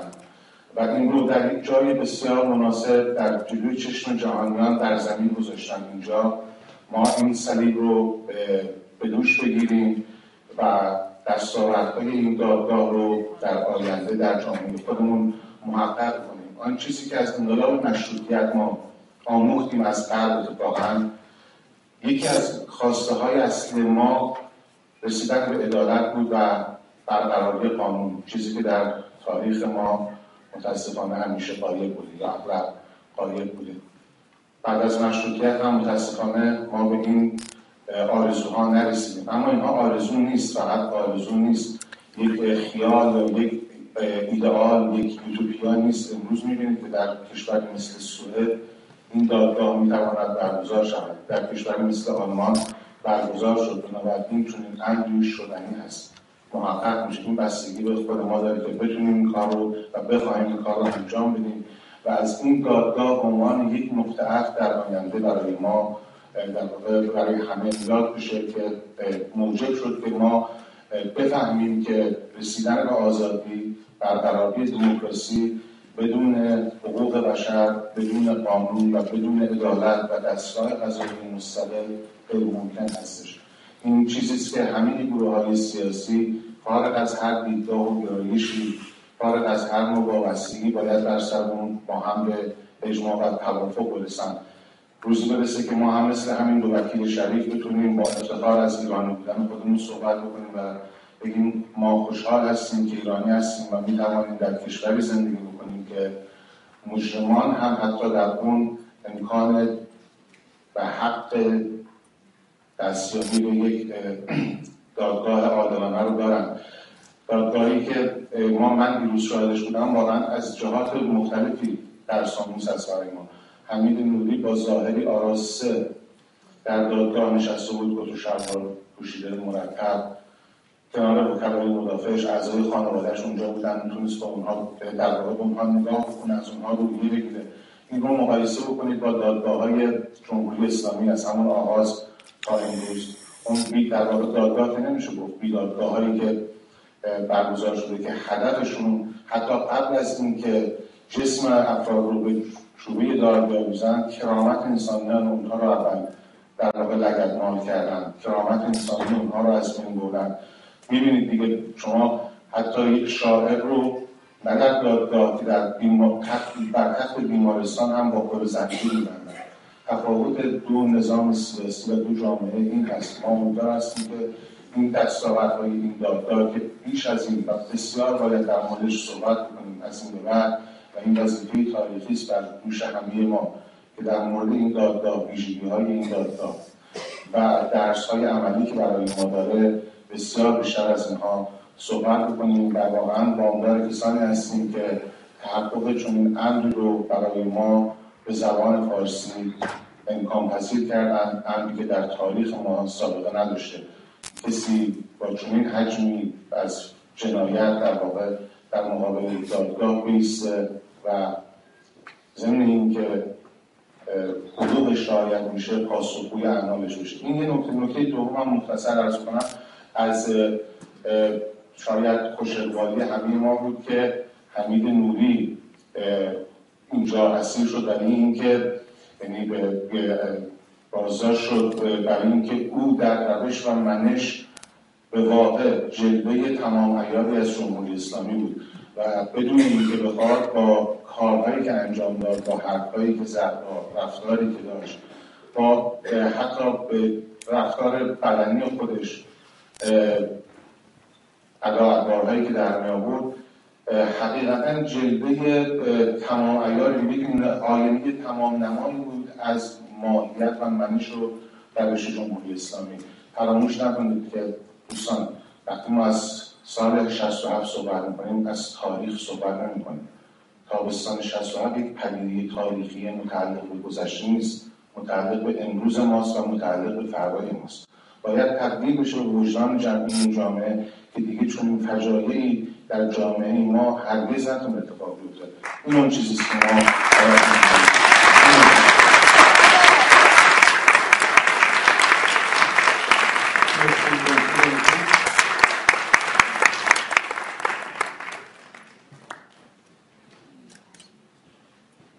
سعید بیغان بوغان پژوهشگر حقوق بشر دانش حقوق بشر هم در جمع ماست جناب دهقان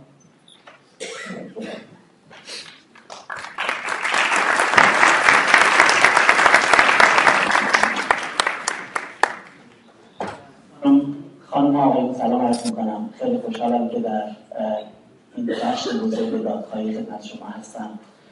و خیلی متاسفم برای خودم به عنوان یک وکیل ایرانی که اینقدر با تاخیر ما تونستیم در عرصه دادخواهی در ایران چهار کلمه حرف بزنیم. در شرایطی که نظام های توتالیتر اصولا اجازه نمیدن ما کاری بکنیم.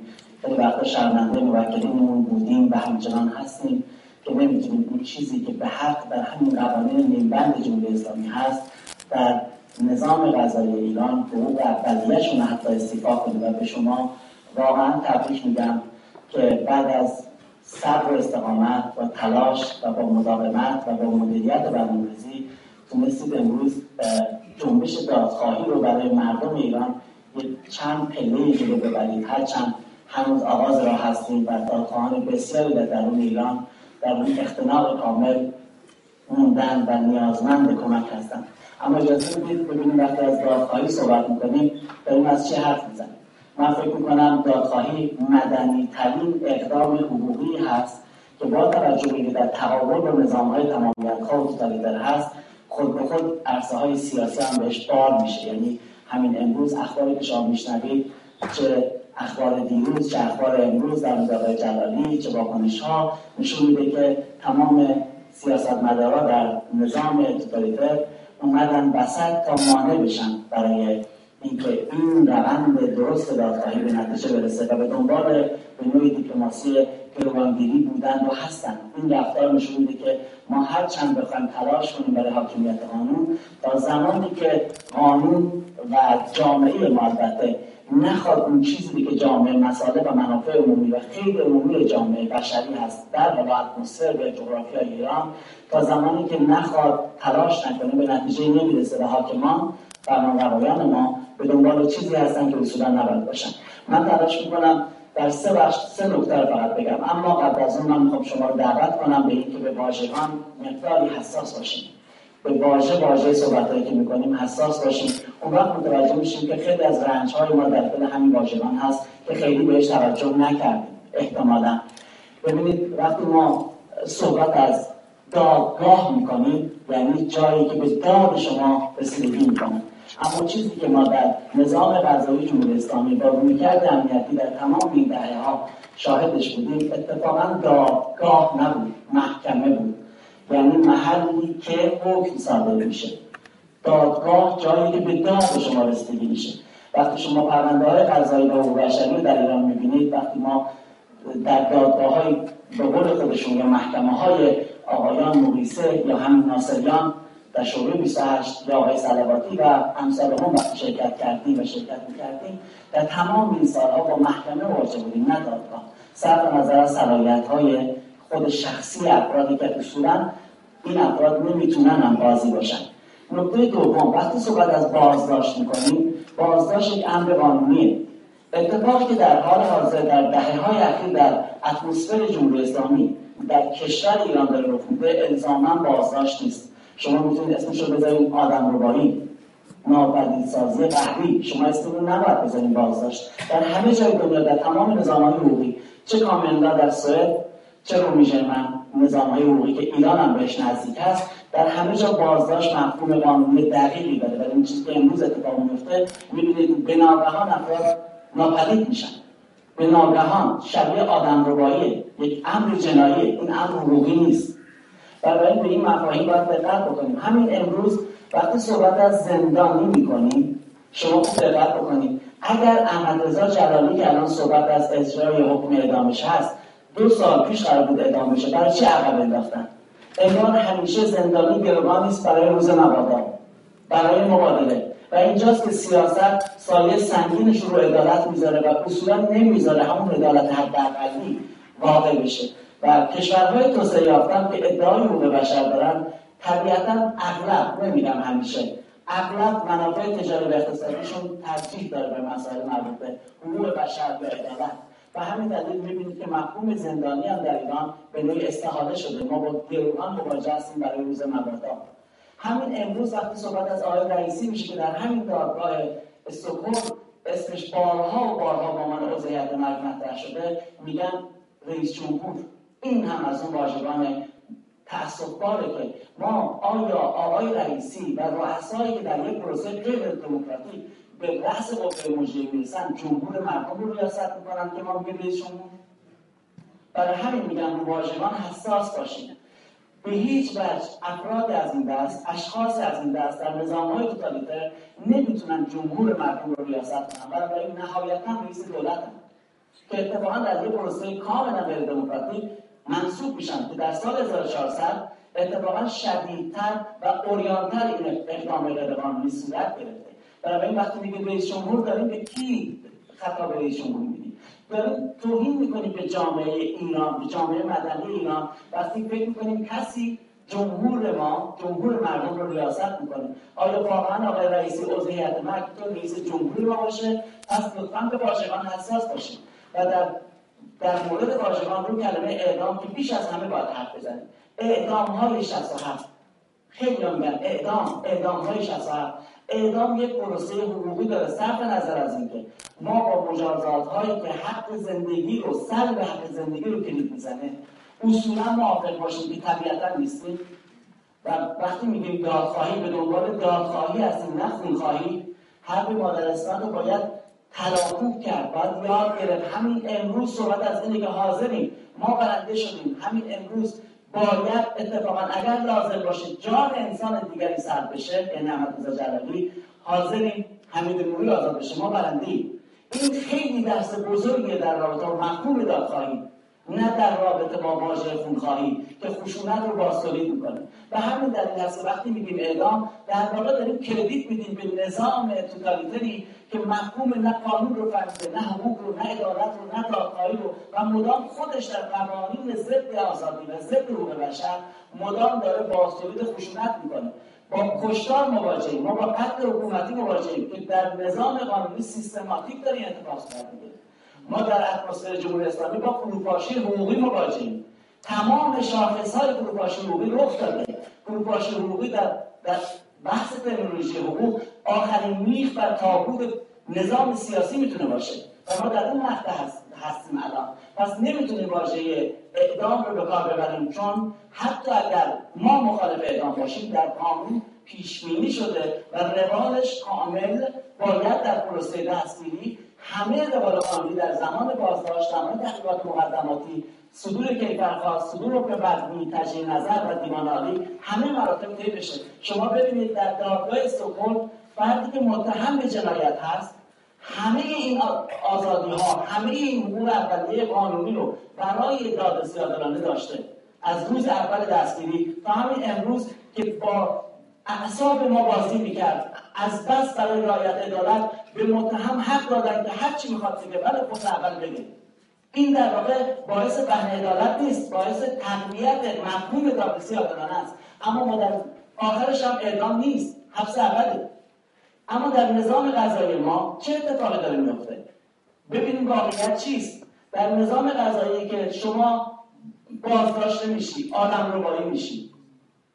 با اعترافات اجباری از شما چیزی رو می‌گیرن که علیه خودت بگی همونو مستند می‌کنن حکمی میدن در دادگاهی که وکیل نداریم یا وکیل حق دفاع نداره. حق دستگیر پرونده ما نداریم. اینا تو قانون هم اومده. یا وکیل حکومت باید بیاد شما دفاع بکنه. آخرش هم حکم اعدام برای کی؟ نه برای متهم جنایت. برای یک معترض برای یک منتقد برای کسی که از آزادی حداقلی بیانش استفاده وقتی شدیم شرایطی می‌بینید بنابراین من فکر کنم آخرین جمله چشم. من فکر نمی‌کردم محدود باشه. من در بخش فکر می‌کردم میشه صحبت کرد. حقیقت آنچه باید باشد. چیزی که باید باشه در مورد حقیقت. شکستن سکوت در مقابل ظلم احترام به حقیقت و به دنبال عدالت بودن. واقعیت تحت چیزی که الان گفتم. اما چه باید کرد؟ شاید بماند در بعد. من فکر کنم فقط یک جمله بگیم. وقتی جنبش دادخواهی با این اقدام ارزشمند شما در دادگاه استکهلم اینقدر زیبا استارت خورده می‌تونه با سازماندهی با همدلی بیشتر یک قوت قلبی باشه. اگر امکانش باشه جامعه جهانی هم برای باشه با فضای بیشتر در جامعه جهانی با نمایندگان پارلمان ها با سندیکاها با همه درگیر بشیم و سعی کنیم فایل هویتی برای ناقضان حقوق بشر و فعالان و نمایندگان در تمام کشورهای مقصد این گونه متهمها شکل بدیم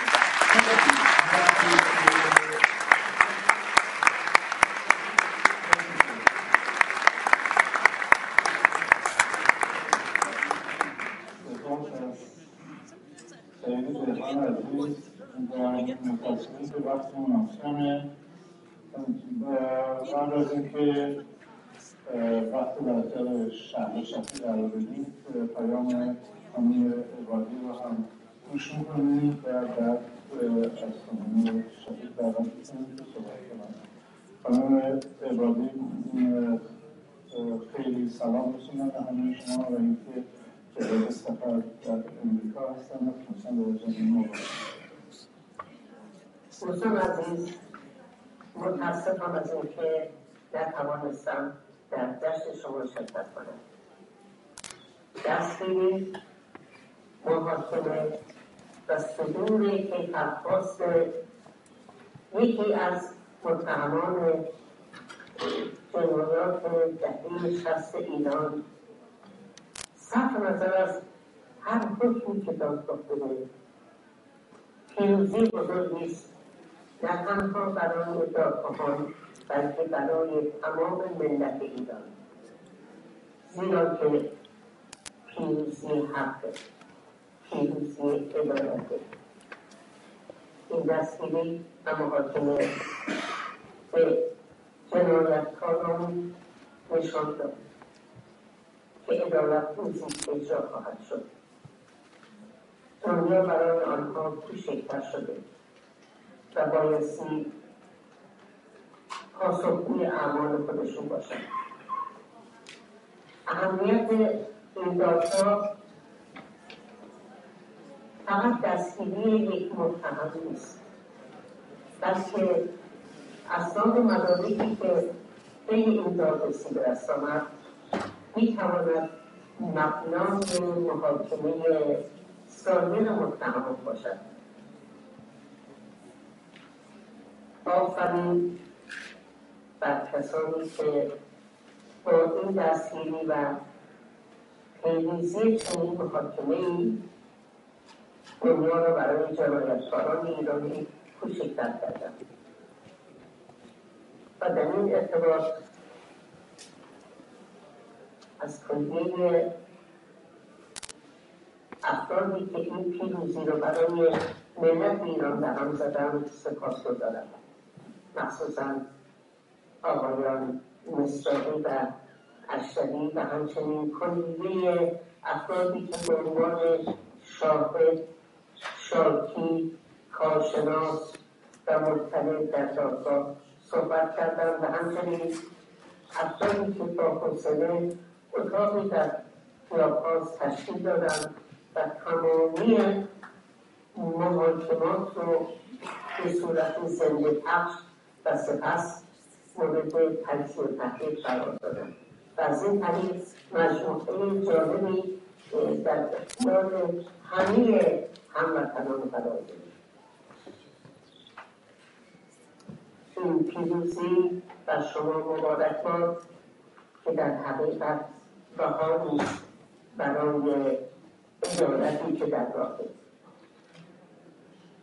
و در این بهار جای ما در خواهیم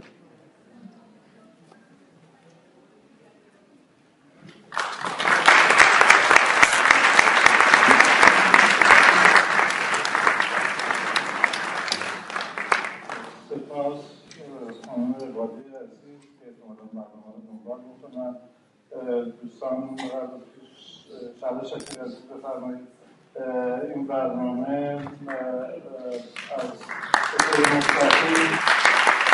از کانالهای مختلف پخش میشه. فراوان از شبکه های ایرانی از رادیو زمانه دوچه وله ایران اینترنشنال بی بی سی میان که داره پخش می‌کنه. همه کسایی که برام کمک کردن و طالبی رو آدم شب خوبی زد. در این مسیر دادخواهی آدم های زیادی هستن. کار می‌کنن ممکنه با ما اختلاف سلیقه هم داشته باشن. آدم های زیادی بودن که در همین مسیر با ایران دوستان بودن نیمه و برحال نیستن. باید رد دونست رگبانی کردن همه کسایی که این مسیر بودن برای که ما به هدف این دادخواهی برسیم. و ممنون از همه شبکه هایی که برای این برنامه کوشش میدن شهرهای عزیز شما هم بارها به به سپون تشریف آوردید. به قول خانم عبادی کار ثابت این کلاب هاوس بودید که مستقیم پخش می‌شد. شما این دادگاه و نتیجه چطوری بود خیلی خوشحالم واقعا. صمیمانه از صمیم قلب خوشحالم که در اینجا هم هستم. خوشحالم که در چنین عصری زندگی می‌کنم که چنین اتفاق مهمی درش رخ داد و تونستم شاهدش باشم. خوشحالم که قدم کوچیکی هم تو که مسعود گفت از خانم بادی هم البته خیلی ممنون که از این Clubhouse صحبت کردن دوستانی که توی Clubhouse بودن خیلیشون اونجا نیستن و خب خیلی ممنون از جانب همه دوستان که ازشون سپاس اما مسعود جان من فکر می‌کنم که نکاتی که یعنی یه شاعر بزرگ داریم شما در سوئد آقای توماس آفرین بلکه نمی‌دونستم تلفظ من خوب یا نه؟ در یک کلامی میگه زبان پا به پای جلاد حرکت می‌کند. پس بر ماست که زبان دیگری جستجو کنیم.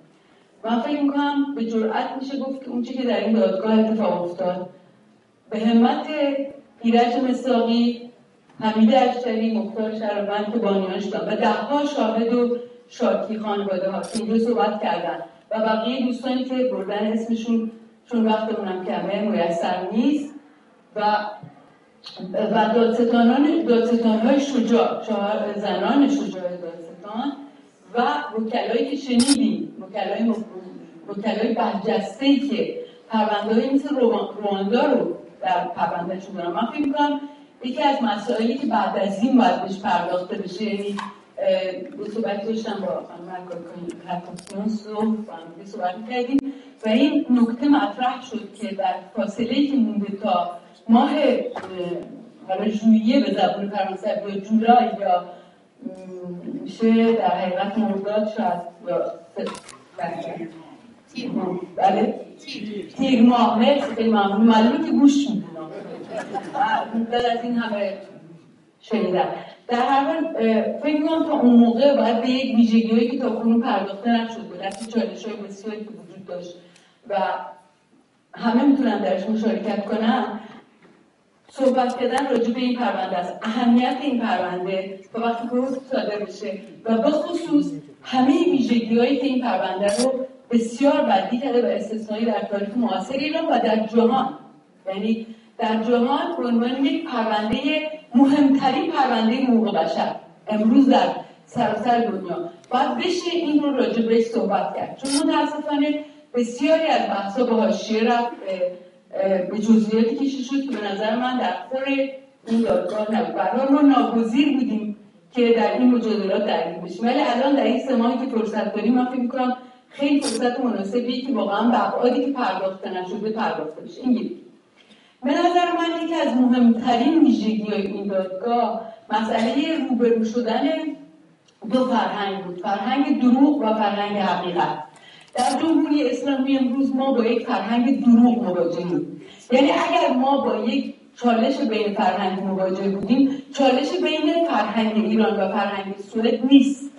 چالشی است بین فرهنگ دروغ که از یک نظام توتالیتر که از مذهب ایدئولوژی درست کرده پدید آمده و یک فرهنگ دموکراتیک. در اینجا بود که ما تونستیم متوجه یعنی در حقیقت اون چیزی که مرکز این دادگاه هست برای من خیلی جذابه و برای من خیلی مهمه این تقابل حقیقت و دروغه.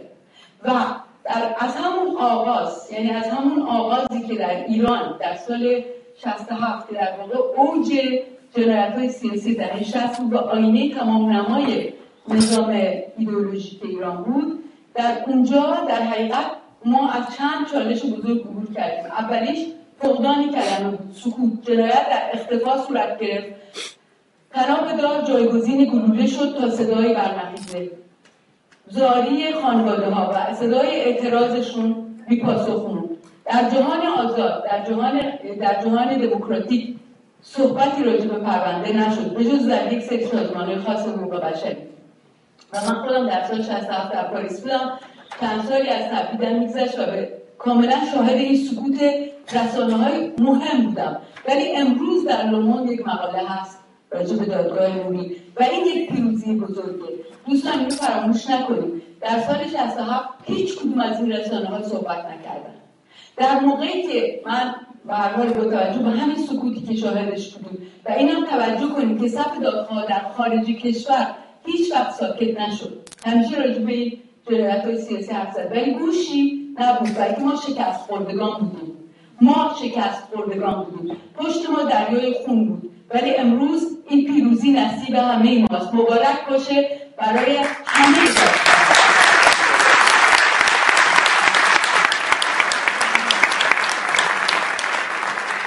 این پیروزی رو دست کم نگیریم این پیروزی رو با جدا. ببینیم وقتی میگم جنگ حقیقت و دروغ جنگ پروپاگاندا و جنگ حقیقت.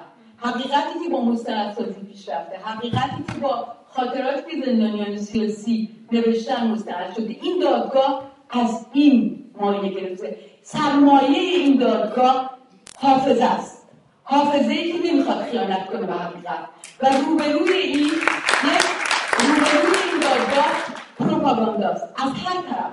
چه گروه های سیاسی که می‌خوان با پروپاگاندا. این حقیقت رو مخدوش بکنن و چه رژیم ایران که اصل و اساسش بر پایه پروپاگاندا ایدئولوژیکه. این دادگاه دادگاه جدال حقیقت و دروغ بوده. پیروزی حقیقت مبارک باد.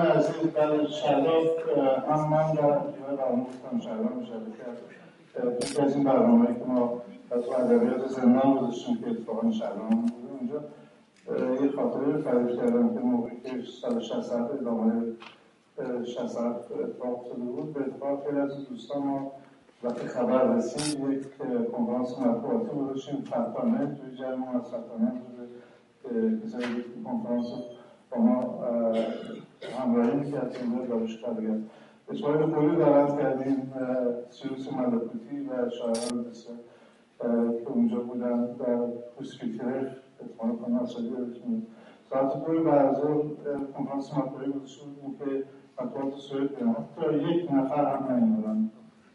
یعنی وقتی ما از این جهانی که از حقوق بشر آزادی حرف می‌زنه و اون آدم هایی که برای آزادی برای حقوق بشر برای اینکه یاد اعتراض بکنیم به کسایی که اعدام شدن و صداشون رو جامعه برسونیم متاسفانه این تلاش در اون سالها به گوشی جامعه نمی‌رسیم و خیلی خوشحالیم که امروز می‌رسه و خب حمایت از سمت دوستان ایرانی و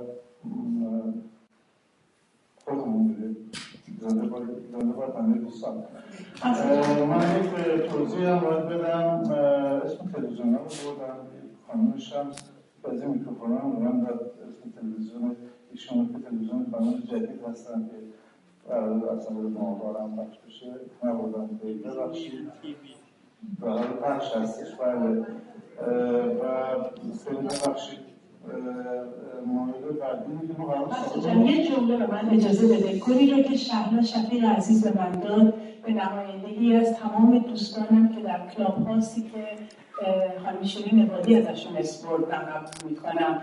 یا اسامی دوستانم رو باید بگم فرهاد مرادی عزیز که الان اینجا نیست. مدیون همه زحماتش هستیم. سیمین اسکویی که هر روز حاضر بود و دادگاه و چشم ما بود. همین اشتری حسین ملکی رضا ناصری عزیز اینجا نیست. با مستندسازیش کمکی که به دادگاه کرد و یکی یک دوستان جمشید برزگر سعید دهقان سایر دوستان دیگه که اونجا بودن خود شهلای نازنین. و این گل من فقط به نمایندگی از اون دوستان قبول می‌کنم. واقعا من کاری نکردم هشت داشتیم ولی هنوز برنامه مونده و چند نفر هم تقاضا کردن که صحبت می‌کنم ما واقعا شرمنده هستیم چون سالون باید حتما سر ساعت هم تمام کنیم. ایراج مصطفی هم حرف نداره ایراج مصطفی عزیز سه شماست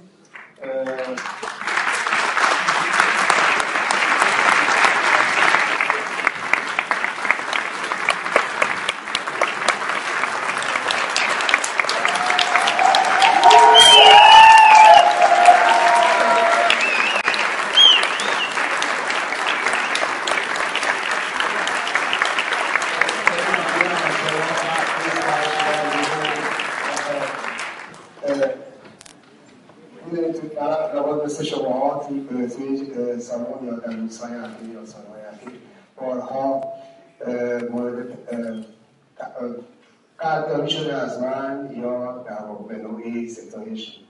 البته که برای من بسیار بسیار رنج آور و درد آور برای اینکه این بار مسئولیت رو به دوش من زیادتر و فکر می‌کنم که اون کسایی که شایسته این تقدیرها و یا قدردانی ها هستن امروز در میان ما نیستن.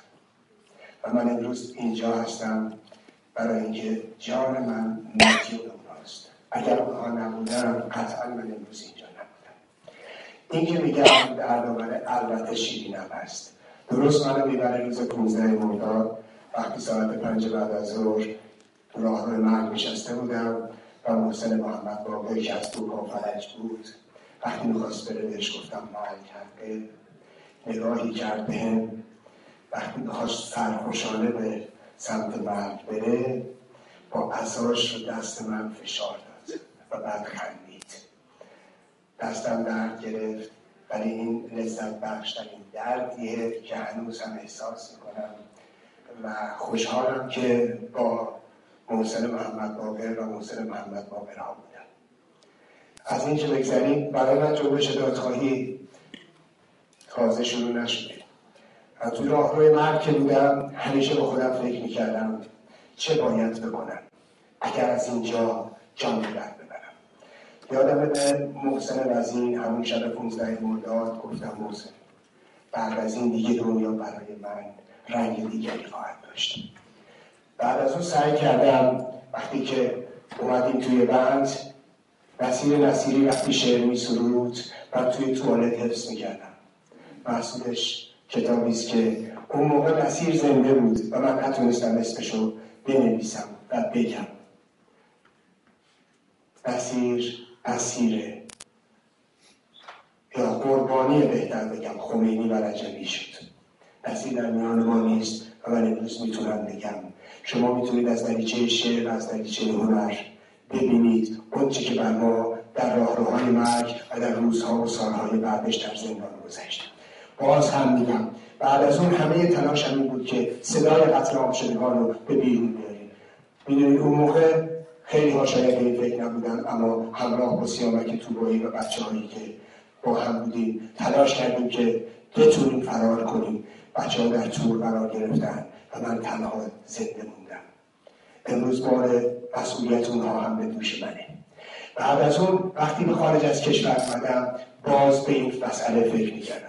به همین دلیل بود وقتی با مجاهدین فعالیت می‌کردم من در ارتباط با سازمان های بین فعالیت می‌کردم در سازمان ملل مجمع عمومی شورای موقع کمیسیون حقوق بشر سوکمیسیون حقوق بشر همچنین پارلمان اروپا سازمان بینالمللی کار و همه نهادهای حقوق بشری.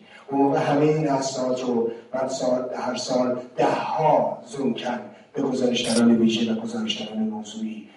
ارائه می‌دادم. به موقع کاپیتان به گفت آخه این همه سبب من چجوری بخونم گفتم به اینا بگو کمتر جنایت کنم تا من کمتر تهیه کنم. و, و این رو هم باز خدمتتون عرض کنم با همه تلاش همین بود. و فکر می‌کردم یه جوری باید این صدا رو منعکس کنم. من شاهد در واقع استحاله این سازمان سیاسی بودم که به یک فرقه تبدیل شده اگرچه من ایدئولوژیک همراه نبودم اگرچه من به طور تشکیلاتی همراه نبودم ولی همه وجودم رو گذاشته بودم که بتونم صدای قطع آب شدگان رو انعکاس بدم. در مراجع و مجامع بین المللی و بعد که رسیدم تونستم به اینکه فکر می‌کردم چون می‌دیدم الان جایی که من می‌تونم یا باید صدای خودم رو داشته باشم. من از سال 96 از ابتدای سال 96 اینترنت پرسرعت داشتم. و اون موقع در واقع احساس می‌کردم یواش یواش جامعه ایران داره میره و من می‌تونم خودم یه صدا باشم و من می‌تونم فارغ از وابستگی به این یا اون خودم باشم و اون چی که فکر می‌کنم. و بعد فکر کردم که میبایستی خاطرات زندان رو میبایستی مرکز کنم و منتشر کنم و مستندسازی کنم و روی مستندسازی پافشاری کنم. من تجربه کار تو سازمان های بین رو داشتم. تو مراجع بین المللی رو داشتم و می‌دونستم چقدر مهمه امر مستندسازی و چقدر اهمیت داره که ما حقیقت رو و واقعیت رو منعکس کنیم. نه اون چیزی که پروپاگاندای سیاسی این یا اون هست. من گاه من گاه خاطرات کسانی یا گفته های کسانی رو زیر سوال بردم که عزیزان من بودن. و من براشون احترام قائل بودم. و, برای از من به نیکی یاد کرده بودم برای من بسیار سخت بود این کار. اما یه چیزی که واقعیت و حقیقت بالای همه اینها بود که من به اون میبایستی وفادار میبودم و بعد وقتی که از این مرحله گذشتم می‌دونید شعرهای زندان رو منتشر کردم شعرهایی که دستشویی من اونها رو حفظ کردم. و بعد از اون رنجی که زنان ما در واحد مسکونی و در قبر و در اون سیاه های روز هزار پشت سر گذاشته بودن رو. سعی کردم اون منتشر کنم. و سعی کردم اون چیزی که بیان نشده بود بیان کنم. و اون چیزی که روش تاکید نشده بود رو با جزئیات بیارم. و بعد بود که بعد از اینکه راجع به نقض حقوق بشر و پرونده های رژیم در سازمان در سازمان ملل و همچنین پرونده های نقض حقوق بنیادی کار از ابتدای تشکیل سازمان بینالمللی کار در 1919 راجع به اونها کار کردم و بعد رسیدم به بعد از اینکه همه این کارها رو کردم اون وقت بود که بایستی توضیح می‌دادم از نظر من ارتجاع مطلوب کیست و میبایستی این پروسه انحطاطی که یک سازمان سیاسی که یک روز مردم ایران بهش امید بسته بودن رو میبایستی نشون می‌دادن که این انحطاط تا کجاست و شما امروز در مقابل این دادگاه طول این روزها و در طول این سالها در مقابل این دادگاه. و در اقبال پرونده حمید نوری دیدید و شاهد بودید که حمید نوری تاکید می‌کرد که من سه وکیل دارم. یکیش کنت لویسه و دو وکیل خودم. این برای هر سازمان سیاسی از هر ننگی بزرگتره. و می‌دیدیم که به کنت لویس می‌گفت کنت من و تو می‌تونیم وحدت کنیم علیه ایرج و در دادگاه دیدید هر سیاهکاری بود علیه من کردم. اما روزی که اونها رو مجبور کردم وارد این پرونده بشن. رجبی در روز اول گفته بود تا ایرج اسلامی و همراهانش از این پرونده اخراج نشن ما پا به این پرونده نمی‌گذاریم. من او رو به غلط کردن انداختم. چرا که می‌دونستم که جنبش دادخواهی جایی است که او و بزرگتر از او نمی‌تونه در مقابلش بیسته. و ما دیدیم. گفتم بیایید هر چه می‌خواید علیه من بگید. هر کار می‌خواید علیه من بکنید. اما علیه نوری بگید. می‌دونید تمام کسانی که آوردن در پرونده علیه من صحبت کردن. بازجوها بهشون میگن خب پلیسا میگن این پرونده پرونده حمید نوریس نه ایرج اسلامی در روز اول این دادگاه می‌گفتن که می‌خواهیم ایرج مستاقی رو در بیرون دادگاه به سلامه بکشیم.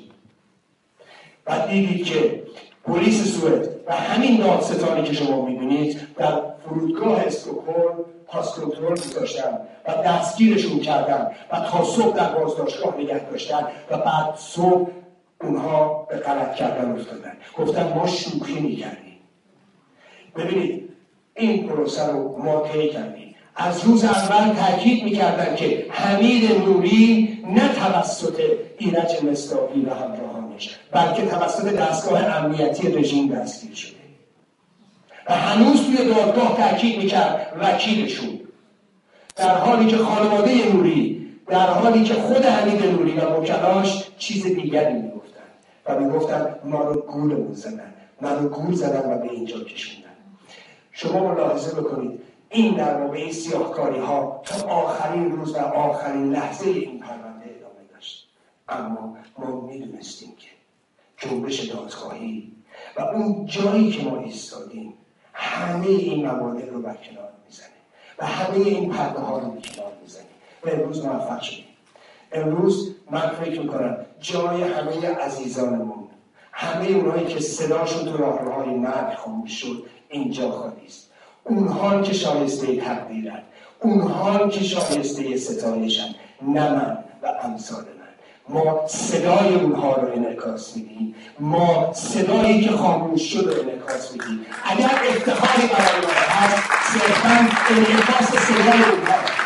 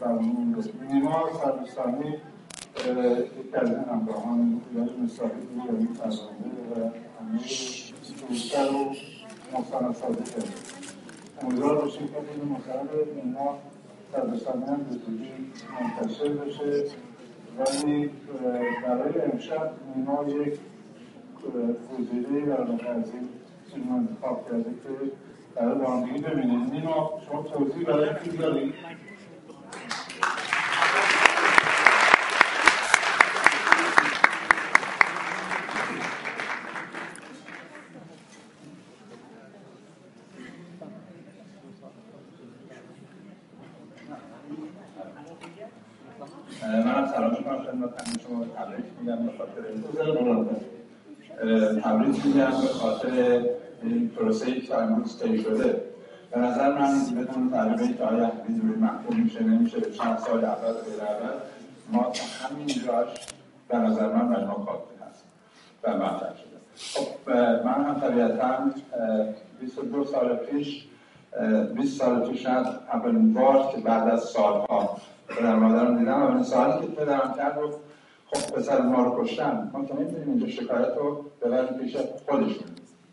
چیکار می‌تونید شما بکنید بیرون از ایران؟ که از اون موقع من در واقع سفری که من سال در واقع 2000 بود که برای تهیه فیلم مستند رفته بودم. در رابطه با مسئله های دهه 60 و در ادامه کار در واقع خب پروسه خیلی طولانی طی شد تا در واقع فیلم قبلی ساخته شد و فیلمی که الان کار می‌کنیم در رابطه با در حمید نوری یه جوری ادامه اون فیلم هست. در رابطه با به نظرم مستندسازی حالا زیاده صحبت نمی‌کنم ولی مستندسازی به خصوص و تصویر چیزی هست که به نظر من باید خیلی بهش اهمیت بدیم و خیلی باید روش کار کنیم و طبیعتا روش داریم. یعنی که نتیجهش هم خب این شد که چهار پنج تا از به صلاح فیلمایی که این مدت تهیه کرده بودیم به عنوان اسناد دادگاه مطرح شد و به هر این نشون دهنده که لازم هست که مستند بشه. پروسه این گونه رو در تو با این فیلم هم فیلم نیست. اول چند تا کلیپ هست انتظاری نداشته باشید. یعنی وزارتش نکنید بلکه انتظار نداشته باشید که کار هنری باشه یعنی زمانتش رو رفته باشه. بلکه فقط چند تا سن هست که فقط برای امشب در واقع کلیپ جمع سر اینه که می‌تونید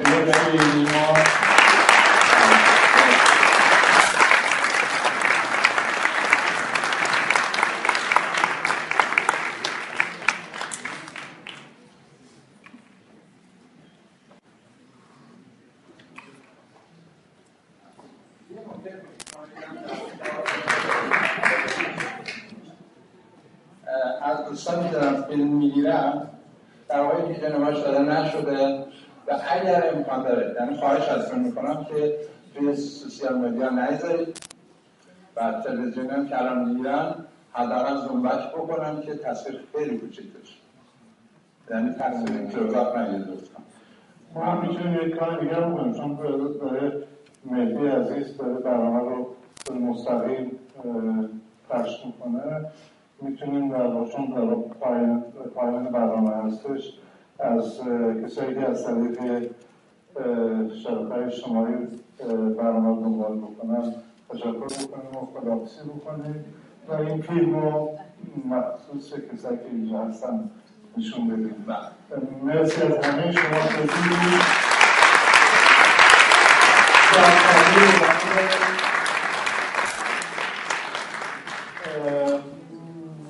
عزیز اگر ممکنه رد کنید. و در زندان گوهردش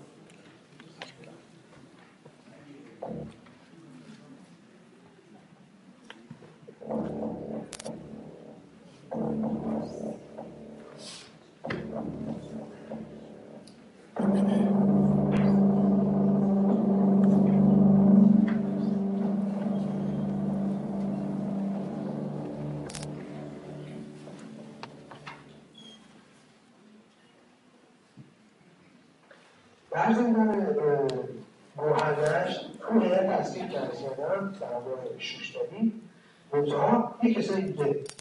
مسئولیت مثلا گروه داشتن بردن بردن زندانی و شناخت از زندانی و رفت فرق زندانی و طلبه زندانی هیچ ناصر بود که اسم مستعاره اسم اصلیش شیخ محمد مقیسیه که هم سفر از نداره مراقبش حمیده عباسی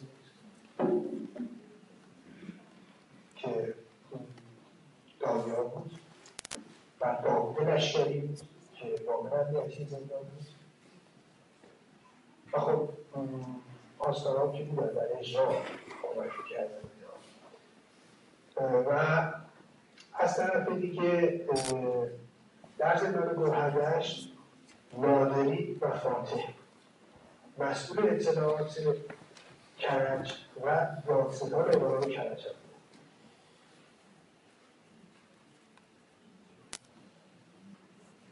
در مورد منتظر در سال 167 به اداره 167 دست ایشون که از اول هیئت اینجا اومده بوده تو اصلا شما به اون موقع معاون امنیتی وزارت کشور بود تو به اساس شما سه لحظه مثلا امنیتی بودی و اطلاع دارید از شما که مورد دولت بودی به این چیزی اطلاع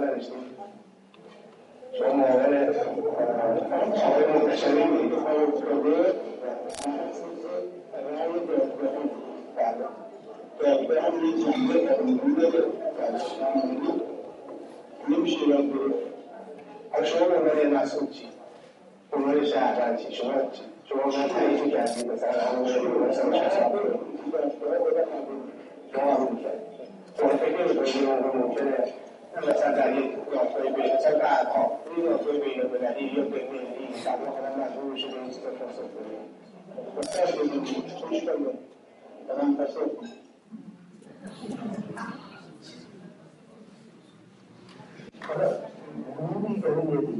عباسی و تو زندان عباسی نمره شتابی کتاب که نوشته بودن مسئول فهمی که میاد و یک مبدعی دادن تو خیلی آریان توقع نداشتم که اینقدر بیادت باشه و بیاحترامی تو که عددی نیستی که من از تو بترسم. هیچی نیستی برای من یادت باشه که من از تو بترسم. هیچ کس دارد جرأت نکرده به من توهین کنه. مادر من میرم کسی من توهین کنه. این ادبی که تو کردی که حاجی فلان می‌ذارم رو حالا که برادر متوجه نشد هستیشو از بین می‌برم. چون من من خراب کنم نه کسی به من بخواد ابله هیچ کس تا حالا من اینو نگفته. از تو که نمیترسم از هر جد و آباد تو هم نمیترسم. هر چی قوی تر از تو هم باشه از من نمیترسم. ولی تو به من بیادبی کردی بی احترامی کرد ابله گفتی توقع ازت نداشتم. اینجا تو خودتو با شخصیت نشون دادی که به من توهین کردی. به زنگ بزنی منظرت خواهی کنی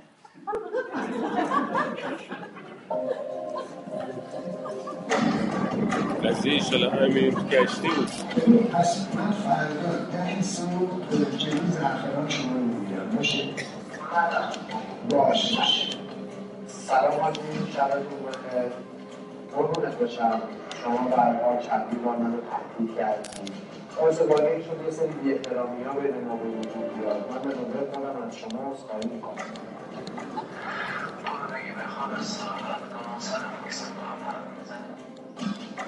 الان ما پیغام گذاشتیم. که به حاضر اولین نفر زنگ می‌زنم کاش صدای ما زد چند گوشون الان دیگه داخل موزی اینا تموم شد همه چی. همین تموم شد. دیگه ادارت ما بچه ها نداشته برده اما ثروت امروز دلیل نداره. وحشت بخشنگ نه، به اون صورت کشید بردش اون بچه چی باز مدید میشه به اون نشده اون درست رو پس گفتم آریت برو خودشون تمکین کن اونجا حوصله دار کنم خودش آره آره, آره،, آره،, آره.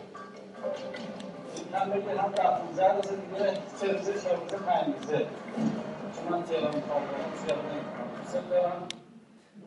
18 18 تا 21 خوبه خب این خب، خب، یه بار میاد بار آخری ما تو فقط یه فرصت داریم بنابراین بله، یعنی میبایستی این از تو فرودگاه استکهلم بیرون نزنیم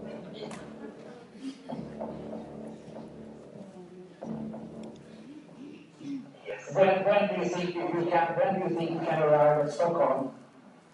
I'm, I'm trying to find the flight as soon as possible. Uh, I, I'm, I'm trying now. It's now Saturday, uh, uh, and now maybe tomorrow I will get. I don't know, but, but I'm trying to get the flight. Okay, will it be fine for you? Everything, everything's under control? Yes, yes, everything is under control. Okay, so we, we will speak, we will speak. Thank you so much. Okay, thank you. See you soon. See you soon. Bye bye. Bye bye. You are. یه نگرانی دارم الان اینه که پلیس این رو رها کنه بذاره بیاد بیرون که بخواد ردیابیش بکنه ببینید کجا میره کجا میاد با کیا حرف می‌زنه با کیا حرف نمی‌زنه. این ریسک وجود داره. و همزمان هم خب مشخص میشه که من رو زدم دختری در کار نیست کشتی در کار نیست که صد درصد سریع گذاریش میفته و فرار می‌کنه.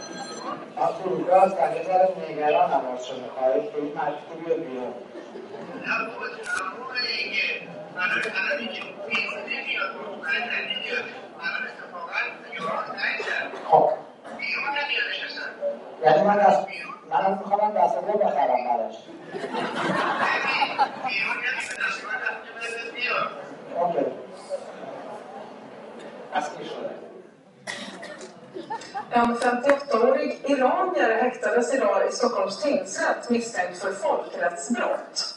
Mannen ska ha varit med och mördat omkring 4 000 personer i Iran sommaren 1988.